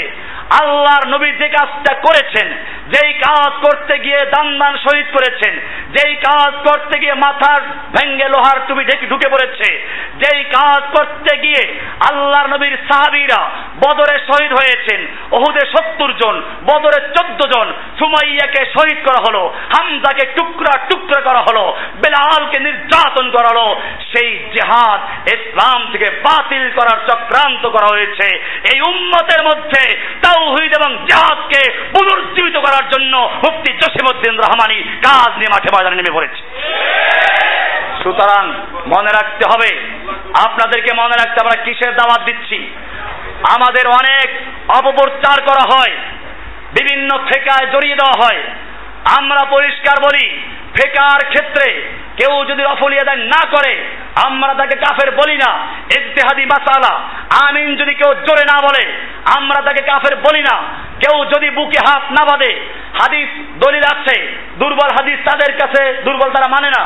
আমরা দুর্বল বলি, এই প্যাচে পড়ে কেউ যদি নাবের নিচে হাত বাঁধে, আমরা তাকে কাফের বলি না। ফেকহি মাসাইল নিয়ে কাউকে তাকফির করা মুফতি জসিমউদ্দিন রহমানের আকিদা নয়। এটা পরিষ্কার করবেন। আমাদের এখানে কিছু লোক ঘোরাফেরা করে, এরা আমাদের বদনাম করে। এদেরকে যদি পাওয়া যায়, যারা বলে, রফুল ইয়াদান না করলে কাফের, আমিন জোরে না বললে কাফের, এই দুষ্ট খারিজিদেরকে পেরে নিচে ধরে মেরে ফেলবেন এই শয়তানগুলো ইসলামের চরম ক্ষতি করেছে যুগে যুগে। ফেকি মাসাইল নিয়ে মানুষকে তাকফির করা, কাফের বলা। এটা ইস্তেহাদি মাসালা। দুই দিকে দলিল যাচ্ছে আপনি যেমন আমি যেরকম, বুকে হাত বাঁধাকে সহি মনে করি, ওরা এরকম নাবির নিচে হাত বাঁধা কি মনে করে? আপনি যেরকম, এটা রাসুলের সুন্না মনে করেন, ওরা ওটা রাসুলের সুন্না মনে করি নাবির হাত বাঁধবে যদিও ভুল, যদিও কি? ইস্তেহাদি মাসালা। এরকম ভাবে চাঁদের মাসলা নিয়ে গন্ডগোল করা লড়াই ঝগড়া করা, এটা আমাদের মূল বক্তব্য না। আমরা সহি জিনিসটাকে লিখে দিয়েছি। যার বুঝে আসে, সে পালন করবে। আর যদি বুঝে না আসে, ইস্তেহাদি মাসালা, হাদিসের ভুল ব্যাখ্যা করার কারণে ভুল বুঝে, সে ওটাকে সহি মনে করে করে আমরা যেরকম একটাকে সহি মনে করি, ওদেরটা ভুল মনে করি, ওরা ওদেরটাকে সহি মনে করে, আমাদেরটা ভুল মনে করে। এই হাদিসের ব্যাখ্যার মধ্যে গন্ডগোলের কারণে কেউ যদি ভুল করে, সেজন্য আমরা তাকে তাকফির করি না। বিষয়টা মনে রাখতে হবে। এখন আপনি শিখলেন কি? রফলি আদান করা হাদিসে আছে। অতএব যে হাদিস রফলি আদান করে না, সে হাদিসকে অস্বীকার করল, অতএব সে কাফের। এই অতএব নাই এটা আপনি বুঝেন নাই। যারা রফলি আদান করে না, তারা এরকম হাদিসকে অস্বীকার করার কারণে করে তা না। তারা ও হাদিসগুলোকে বিশ্বাস করে। তারা বলে এগুলো ছিল পরে বাতিল হয়ে গেছে। একটা ভুল ব্যাখ্যার কারণে সে এই হাদিসগুলো উপর আমল করে না। এই জন্য তাকে কাফের বলা যাবে? এই জন্য মনে রাখবেন, এখানে অনেক অপপ্রচার হয়। কয়েকদিন আগে গাজীপুরে ছড়াইছে। আসাদুল্লাহ গালেবের সঙ্গে আমার সঙ্গে বহাত হয়েছে। আমি যারা তাওহিদের কথা বলে, আসাদুল্লাহ গালেব, এরকম শেখ মাতিউর মতিউর রহমান মাদানি, আমি এদেরকে শ্রদ্ধা করি। এদের সঙ্গে আমার হওয়ার কোনো প্রশ্নই নেই। ওনারা তাওহিদের একটা সাইড নিয়ে কথা বলেন, আমরা ওই পর্যন্ত সমর্থন করি। এরপরে রাষ্ট্রীয় শিরিক সম্পর্কে ওনারা বলেন না কোনো বাধার কারণে, আমরা ওটা বলে দিই। এতটুকু পার্থক্য। এছাড়া তাদের সঙ্গে আমাদের কোনো দ্বিমত নেই। এটা মনে রাখবেন, যারা তাওহিদের কথা বলে, তাদের পরস্পরে দ্বন্দ্ব লাগাবার জন্য, পরস্পরে গন্ডগোল লাগাবার জন্য এক প্রকার শয়তান কাজ করছে। সেই শয়তানগুলো এই অপপ্রচার ছড়াচ্ছে। আমার সঙ্গে গালিবের সঙ্গে গন্ডগোল লাগানো, আমার সঙ্গে শাইখ মতিউর রহমান গন্ডগোল লাগানো। মতিউর মাদানি আমার একজন বন্ধু মানুষ। মদিনে আমার সঙ্গে দীর্ঘ কথা হয়েছে তার সাথে। কয়েকবার সাক্ষাৎ হয়েছে। আমার সঙ্গে যারা হজে গেছেন তারা জানেন, মদিনার মসজিদে বসে আমরা আলোচনা করেছি। মাঝে মধ্যে সে আমাকে ফোন দেয়। আমিও তাকে মাঝে মধ্যে ফোন দেই। কথা হয়। এবং যদি বাংলাদেশে কেউ সহি মাস্তা জানতে চায়, আমার কাছে পাঠাই দেয়। তো সেই লোকের সঙ্গে আমার কোন দ্বন্দ্ব আছে? কেন এগুলো প্রচার করা হচ্ছে? কারা প্রচার করছে? এটা মনে রাখতে হবে। তাও হেদের কথা যারা বলে, সে মতিউর রহমান মাদানি হোক, ডাক্তার জাকির নায়েক হোক, অথবা আসাদুল্লাহ গালেব হোক, অথবা আরও যারা আছেন এদেশে যারা তৌহিদের কথা বলে, আমার সঙ্গে তাদের কোনো দ্বিমত নেই। আমরা তাদেরকে নিজেদের ভাই মনে করি। হয়তো কোনো কোনো মাসাইলে আমাদের সঙ্গে দ্বিমত হতে পারে সেই জন্য আমরা তাদেরকে তাকফিরও করি না, তাদের থেকে দূরেও সরি না, বাড়াও করি না, তাদেরকে ভাই মনে করি। বিষয়গুলো আমাদের ক্লিয়ার থাকা উচিত। কোন ইবলিস যাতে করে আমাদের মধ্যে গন্ডগোল লাগাতে না পারে, আমাদের মধ্যে বিভ্রান্তি ছড়াতে না পারে, সেজন্য আমাদের সচেতন থাকতে হবে। বলছিলাম যে বিষয়টা। কোরবানি নিয়ে আলোচনা হচ্ছিল। যে কোরবানির চাঁদ দেখা গেলে পরে আপনারা তখন থেকে আর নখ চুল কাটবেন না, আগের থেকে এগুলো কেটে রাখবেন। এরপরে কোরবানি হানাফিদের মাঝে আমি বলছিলাম যে এটা ওয়াজিব, অন্যদের কাছে ওয়াজিব না সুন্নত।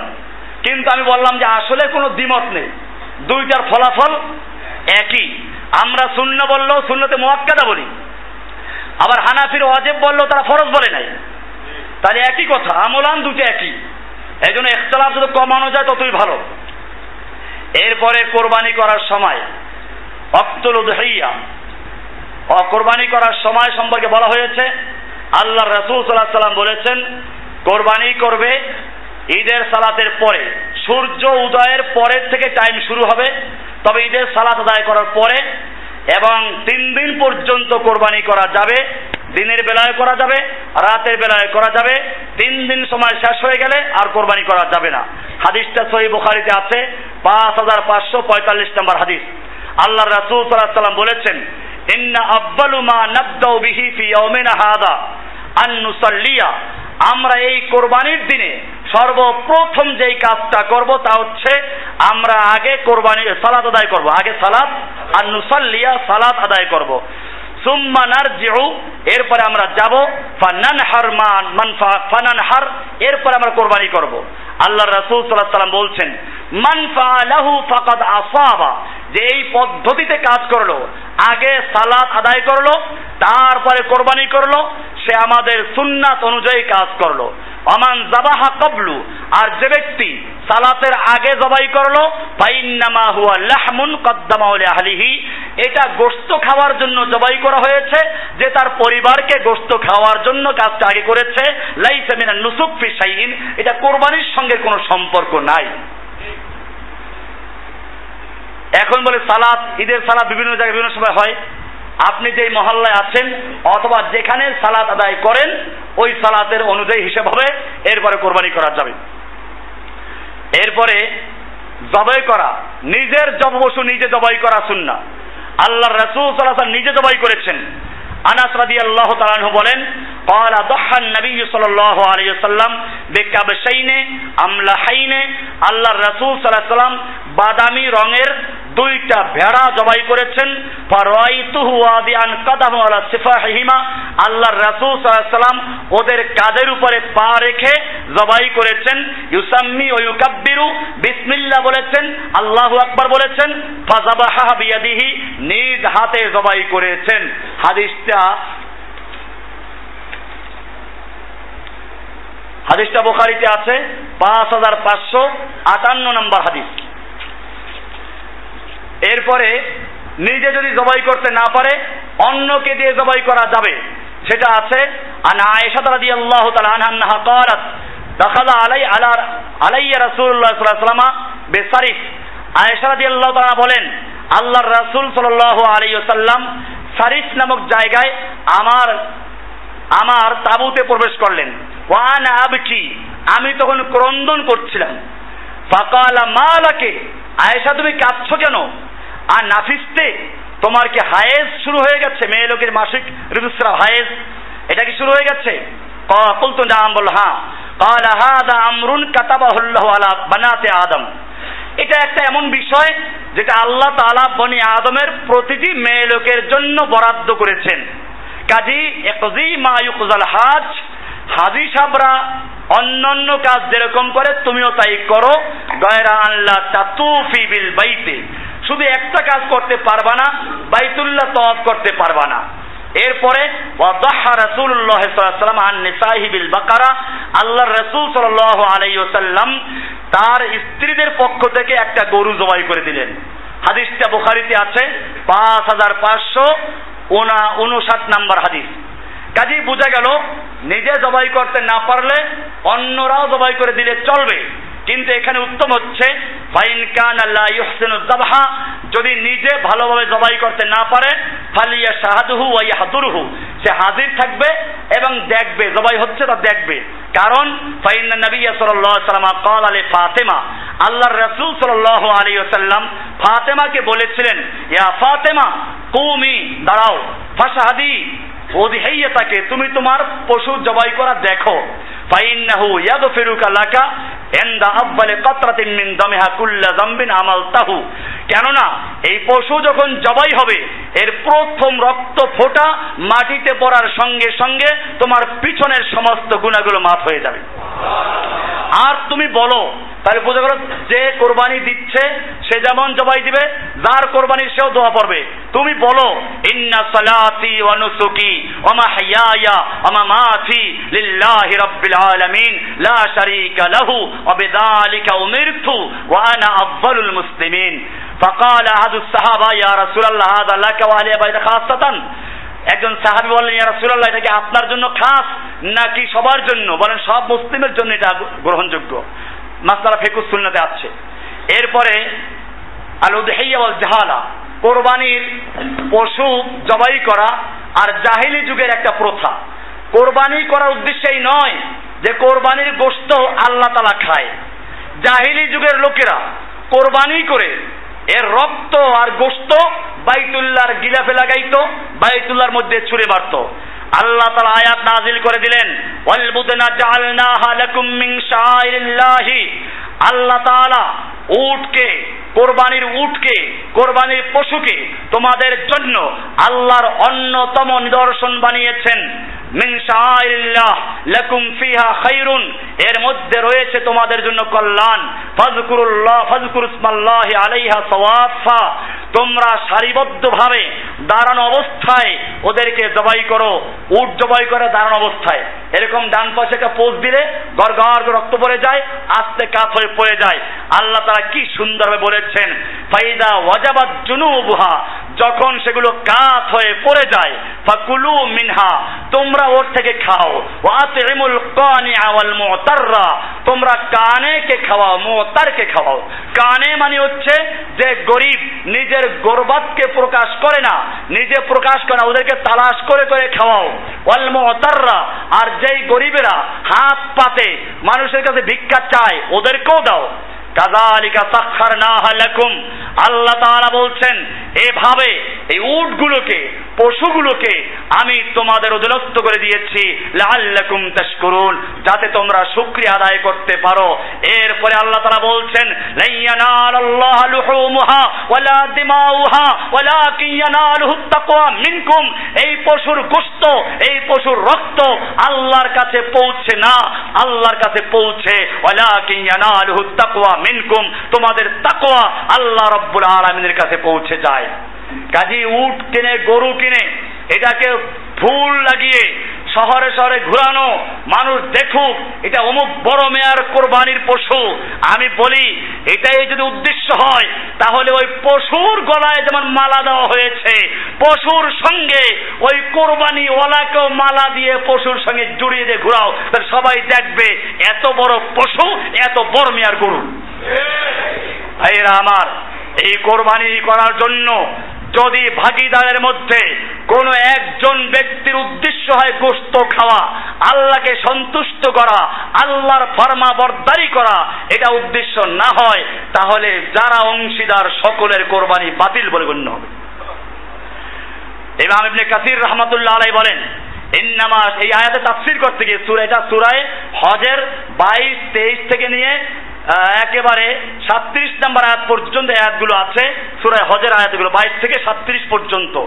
আয়াতে তাফসির করতে গিয়ে বলেন, ইন্নামা শারা লাকুম নাহবা হাদিল হাদায়া ওয়াদ দাহায়া এই কোরবানিগুলো তোমাদের উপরে ওয়াজিব, তোমাদের জন্য করা হয়েছে। কেন করা হয়েছে? লেতাজকুরু হুয়েন্দা যাবিহা। যাতে করে এই পশুর মায়া ত্যাগ করে আল্লাহর মায়া দেখানোর জন্য আল্লাহর নামে জবাই করতে পারো। এজন্য এই কোরবানি করতে বলা হয়েছে। লা আন্নাহু ইয়ানালুহু মিন শাইইন মিন লুহুমিহা মিন দিমাইহা। এই অর্থ নয় যে তোমাদের এই পশুর গোশত আর এই পশুর রক্ত আল্লাহর প্রয়োজন আল্লাহ পেয়েছে, আল্লাহর গোশতের প্রয়োজন এরকম বিশ্বাস করা যাবে না। জাহিলি যুগে এই কাজগুলো করত, তাফসিরে দেখে নেবেন। এরপরে হলো ভাগে কোরবানি করা। ভাগে কোরবানি করা সম্পর্কে উট, গরু, মহিষ এই তিন প্রকার প্রাণীর মধ্যে সাতজনে কোরবানি করা যাবে ভাগে। হাদিসে বেশিরভাগ হাদিস আছে হজ সম্পর্কে, তামাত্তু সম্পর্কে এরকম ভাবে হোদাই বিয়া সফরে, এ জাতীয় আছে আল্লাহ রাসুল সাল্লাহ সাল্লাম সাত ভাগে কোরবানি করেছেন। এই কারণে ফেকাবিদদের এক গ্রুপ বলেছেন যে কোরবানি মুসাফের অবস্থায় ভাগে করা যাবে, তবে মুকিম অবস্থায় ভাগে কোরবানি করা যাবে না। এটা একদল ফোকাহাদের মত, এবং বাংলাদেশেও এটা হয়তো কেউ কেউ প্রচার করছে। যে কারণে ইতিমধ্যেই আমাদেরকে অনেকে প্রশ্ন করেছেন, ইন্ডিয়ার ভাইয়েরা প্রশ্ন করেছেন মোবাইলে। আমি ওই ভাইদের জন্য বলছি যে, না ভাই, এটা একদল ফোকাহায় কিরামদের মত যে মুসাফের অবস্থায় সাত ভাগে কোরবানি দেওয়া যাবে একটা পশুতে, স্থানীয়ভাবে দেশে থাকা অবস্থায় মুকিম অবস্থা দেওয়া যাবে না। এটা একদল ফোকাহায় ক্রামদের মত, সকলের মত নয়। আপনি আবু দাউদের হাদিস দেখুন। আবু দাউদ শরীফের দুই হাজার আটশত দশ নম্বর হাদিস, আন জাবির ইবনে আব্দুল্লাহ রাদিয়াল্লাহু তাআলা আনহু, আন্না নাবিয়্যা সাল্লাল্লাহু আলাইহি ওয়াসাল্লাম আল বাকারাতু আন সাবআতিন ওয়াল জাজুরু আন সাবআতিন। আল্লাহর রাসূল সাল্লাল্লাহু আলাইহি বলেছেন, একটা গরু সাতজনের পক্ষ থেকে কোরবানি দেওয়া যাবে, ওয়াল জাজুরু আন আর একটা উট সাতজনের পক্ষ থেকে কোরবানি দেওয়া যাবে। এখানে মুসাফের মুকিম ভাগ করা হয় নাই। সুতরাং মুসাফের অবস্থায়ও সাত ভাগে কোরবানি দেওয়া যাবে মুকিম অবস্থায়ও সাত ভাগে কোরবানি দেওয়া যাবে।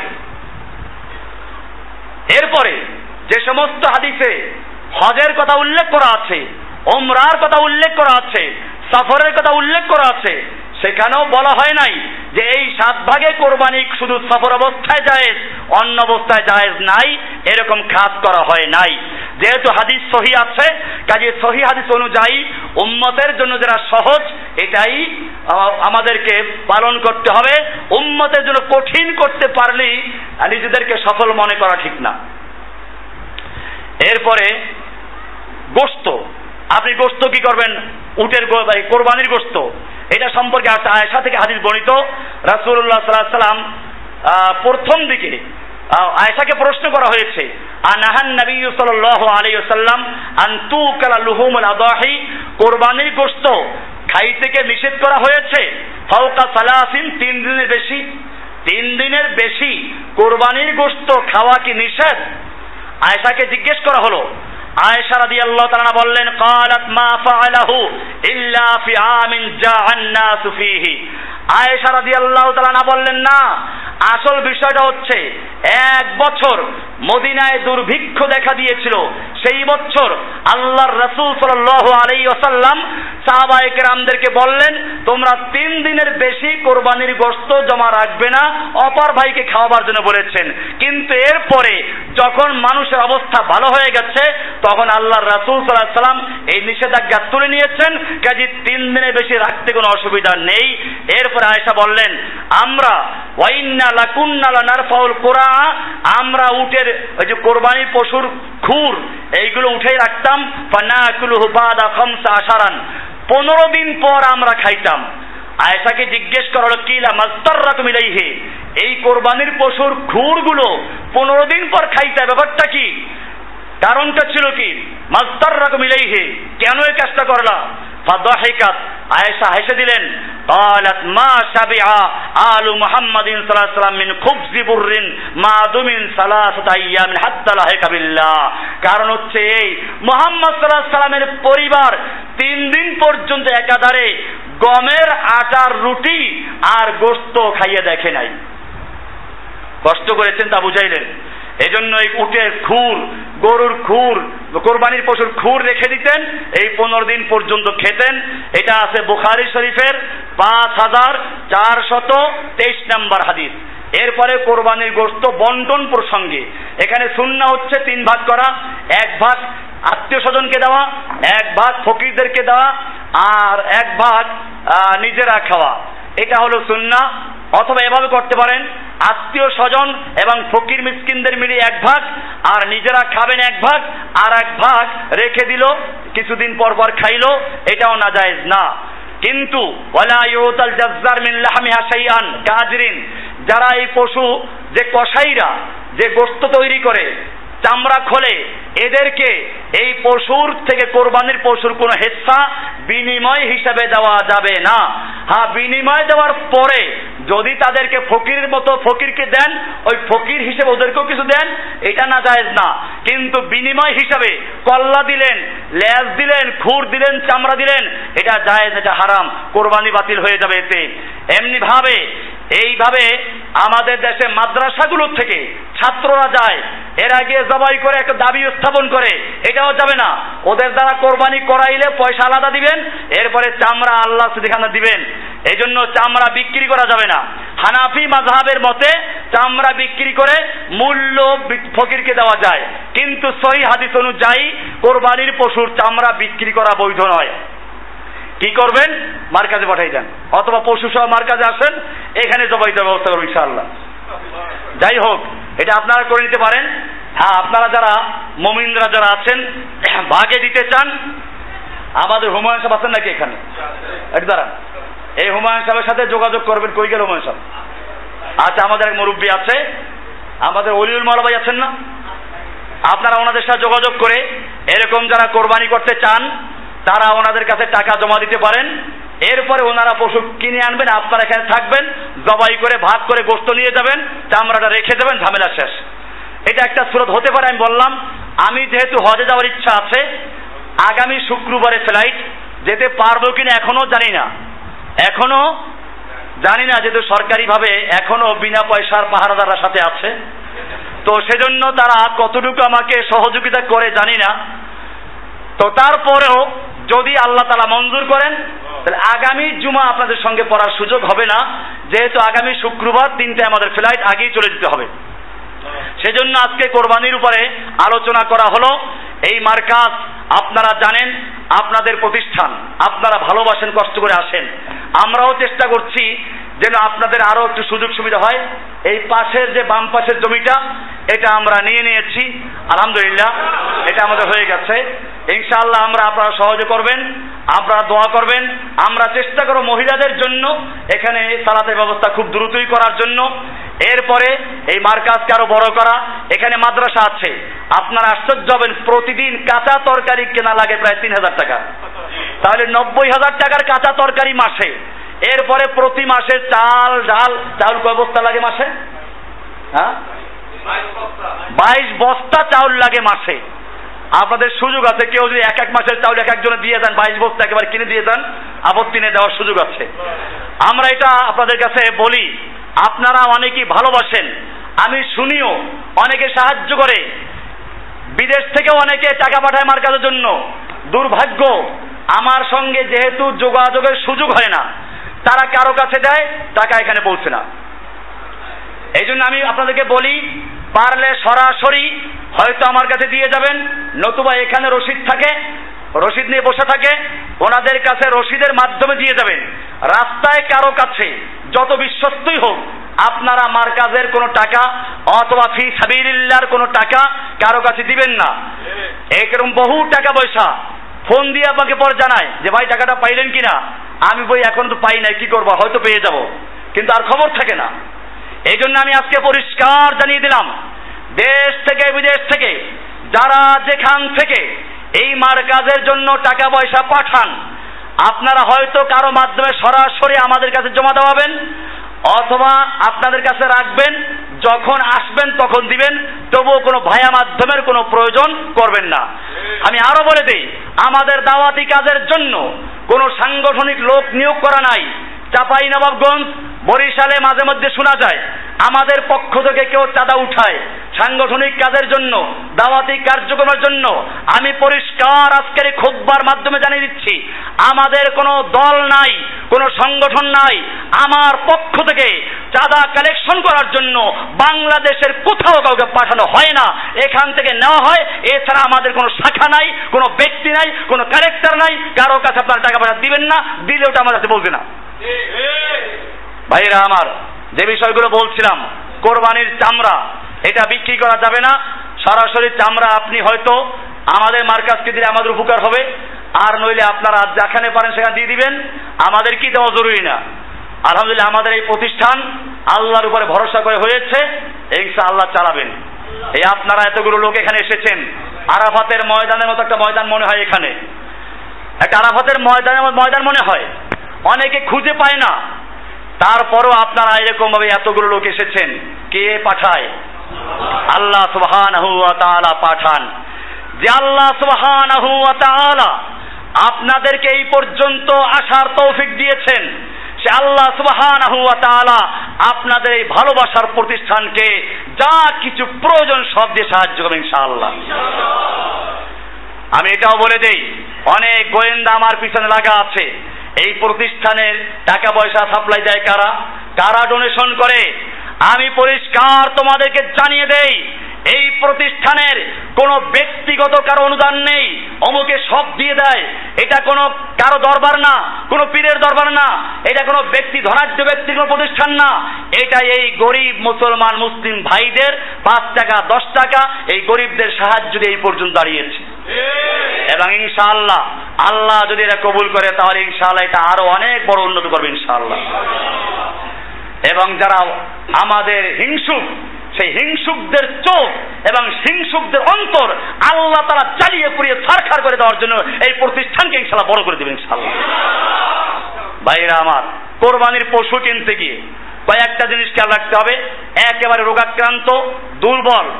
একেবারে দুর্বল কেনা যাবে না। চোখ একেবারে টেহা অথবা কানা, এরকম পশু কেনা যাবে না। বলে আর যা যে পশু ল্যাংড়াইয়া চলে একেবারে ল্যাংড়া ল্যাংড়া চলে পাও হাত ভর দিতে পারে না। এরকম ভাবে যে সমস্ত পশু একেবারে হাড্ডির ভিতর থেকে মগজ শুকিয়ে গেছে, এ সমস্ত পশু দিয়ে কোরবানি করা যাবে না। এমনি ভাবে হ্যাঁ যদি কান, এরকম ভাবে কান যদি জন্মগতভাবে না থাকে, সেটা ভিন্ন বিষয়। কিন্তু যদি কান কাটা থাকে আজমা ওয়াল বাতরা ওয়াল হামিল মা খালাকা বেগাইরি উজুনিন নিষ্পৌজনিহি যেটা একেবারে কান সৃষ্টিগত জন্মগতভাবে নাই অথবা আসিল কিন্তু অর্ধেকের কম কেটে গেছে, তাহলে তা দিয়ে কোরবানি করা যাবে। কিন্তু অর্ধেকের যদি বেশি কেটে যায়, তাহলে তা দিয়ে কোরবানি করা যাবে না। এমনি ভাবে যার নিতম্বের সাইড কাটা, এরকম যার স্তন কাটা আছে, এগুলো দিয়ে কোরবানি করা যাবে না, কারণ এগুলো যে গোস্ত খাওয়া হয় তার এক অংশ নাই সেজন্য। লেয়াস যদি একেবারে কাটা থাকে, তাহলে সেটা দিয়ে কোরবানি করা যাবে না। এই বিষয়গুলো খেয়াল রাখা। তবে দাঁত সম্পর্কে কিছু বলা হয় নাই। দাঁত ভেঙে গেলে কোরবানি করা যাবে কিনা তা বলা হয় না হাদিসে। কাজী যেটা হাদিসে নিষিদ্ধ করা হয় নাই, সেটা জায়েজ আছে। এরপরে খাসি, যে একটা হচ্ছে বলদ। যে বলদের কি আছে? বিচি আছে। আর একটা খাসি করা। খাসি করা ছাগল বা খাসি করা গরু দিয়ে কোরবানি করা যাবে কিনা? যাবে। কারণ আল্লাহ রসুল সাল্লাহ সাল্লাম করেছেন, হাদিসে বলা আছে রসুল সাল্লাম কোরবানি করেছেন, বেকাব সাইনে আমলা হাইনে, মাউজু আইনে, খসি আইনে। আল্লাহ রসুল সাল্লাম দুইটা ভেড়া দিয়ে কোরবানি করেছেন। যে ভেড়া দুটো গন্ধমি রঙের ছিল, বাদামি রঙের ছিল, আর যে দুটো খাসি করা ছিল। অতএব খাসি দিয়ে কোরবানি করা যায়, যাচ্ছে, বরং ভালো কারণ গোস্ত খেতে মজা বেশি। এরপরে আকিকা, কোরবানির সঙ্গে অনেকে আকিকা দেয়। কোরবানির সঙ্গে আকিকা দেওয়া যায় নাই।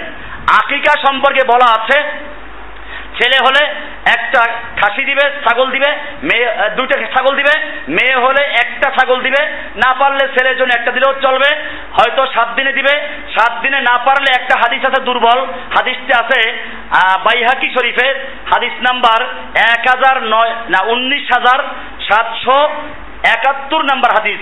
আকিকার অধ্যায় তালাশ করে পাবেন, নাম্বার না মিললেও। সেখানে বলা আছে বুরায়দা থেকে বর্ণিত, কাল আল আকিকা তো তুসবাহুল সাবিন আকিকার পশু বাচ্চার বয়স যখন সাত দিন হবে, তখন জবাই করবা। তা না পারলে অলে আর বা আশারা, চোদ্দ দিনে কোরবানি করবে। অলে এহেদা আয়সরিনা নতুবা একুশ দিনে। অর্থাৎ সাত দিনে, চোদ্দ দিনে, একুশ দিনে করা যাবে, কিন্তু স্বতন্ত্রভাবে করবে। কোরবানির সঙ্গে মিলাবার কোনো সুযোগ নেই, আল্লাহর বিটা করেন নাই সাহাবা কেরাম করেন নাই, অতএব বাংলাদেশে এক গুলিতে দুই শিকার করায় বড় পটু বেশি। কেমনে শর্টকাট ইসলাম পালন করবে সেটা এদেশের মানুষ করে থাকে। কাজে কোরবানির সঙ্গে একটা অংশ দিলে আটিকার এর কোনো সুযোগ নেই। কোরবানি পুরোটা কোরবানি। হ্যাঁ ভাগে কোরবানি দেওয়া যাবে, তা বলেছি। কিন্তু তাই বলে কোরবানির সঙ্গে আর একটা ঢুকানো যাবে না আটিকা ঢুকানো যাবে না। এ পর্যন্ত আমরা আলোচনা করলাম। আল্লাহ সুবহান আমাদের সকলকে বিষয়গুলিকে বুঝার এবং আমল করার তফিক দান করুন, আমিন। আগামী জুমা যদি আমি হজে যেতে না পারি, তাহলে তো ইনশাল্লাহ দেখা হবে। আর যেতে পারলে আপনারা আমার জন্য দোয়া করবেন, আমিও ইনশাল্লাহ আপনার জন্য মক্কায় বসে দোয়া করব। আল্লাহ তাআলা আমাদের সকলকে কবুল আমিন। ওয়া তাআলা আলা নবিয়িনা মুহাম্মদ ওয়া আলিহি ওয়া সাহবিহি আজমাইন। সুবহানাল্লাহি বিহামদিহি, সুবহানাকাল্লাহুম্মা বিহামদিকা আশহাদু আল্লা ইলাহা ইল্লা আনতা আস্তাগফিরুকা ওয়া আতুবু ইলাইক।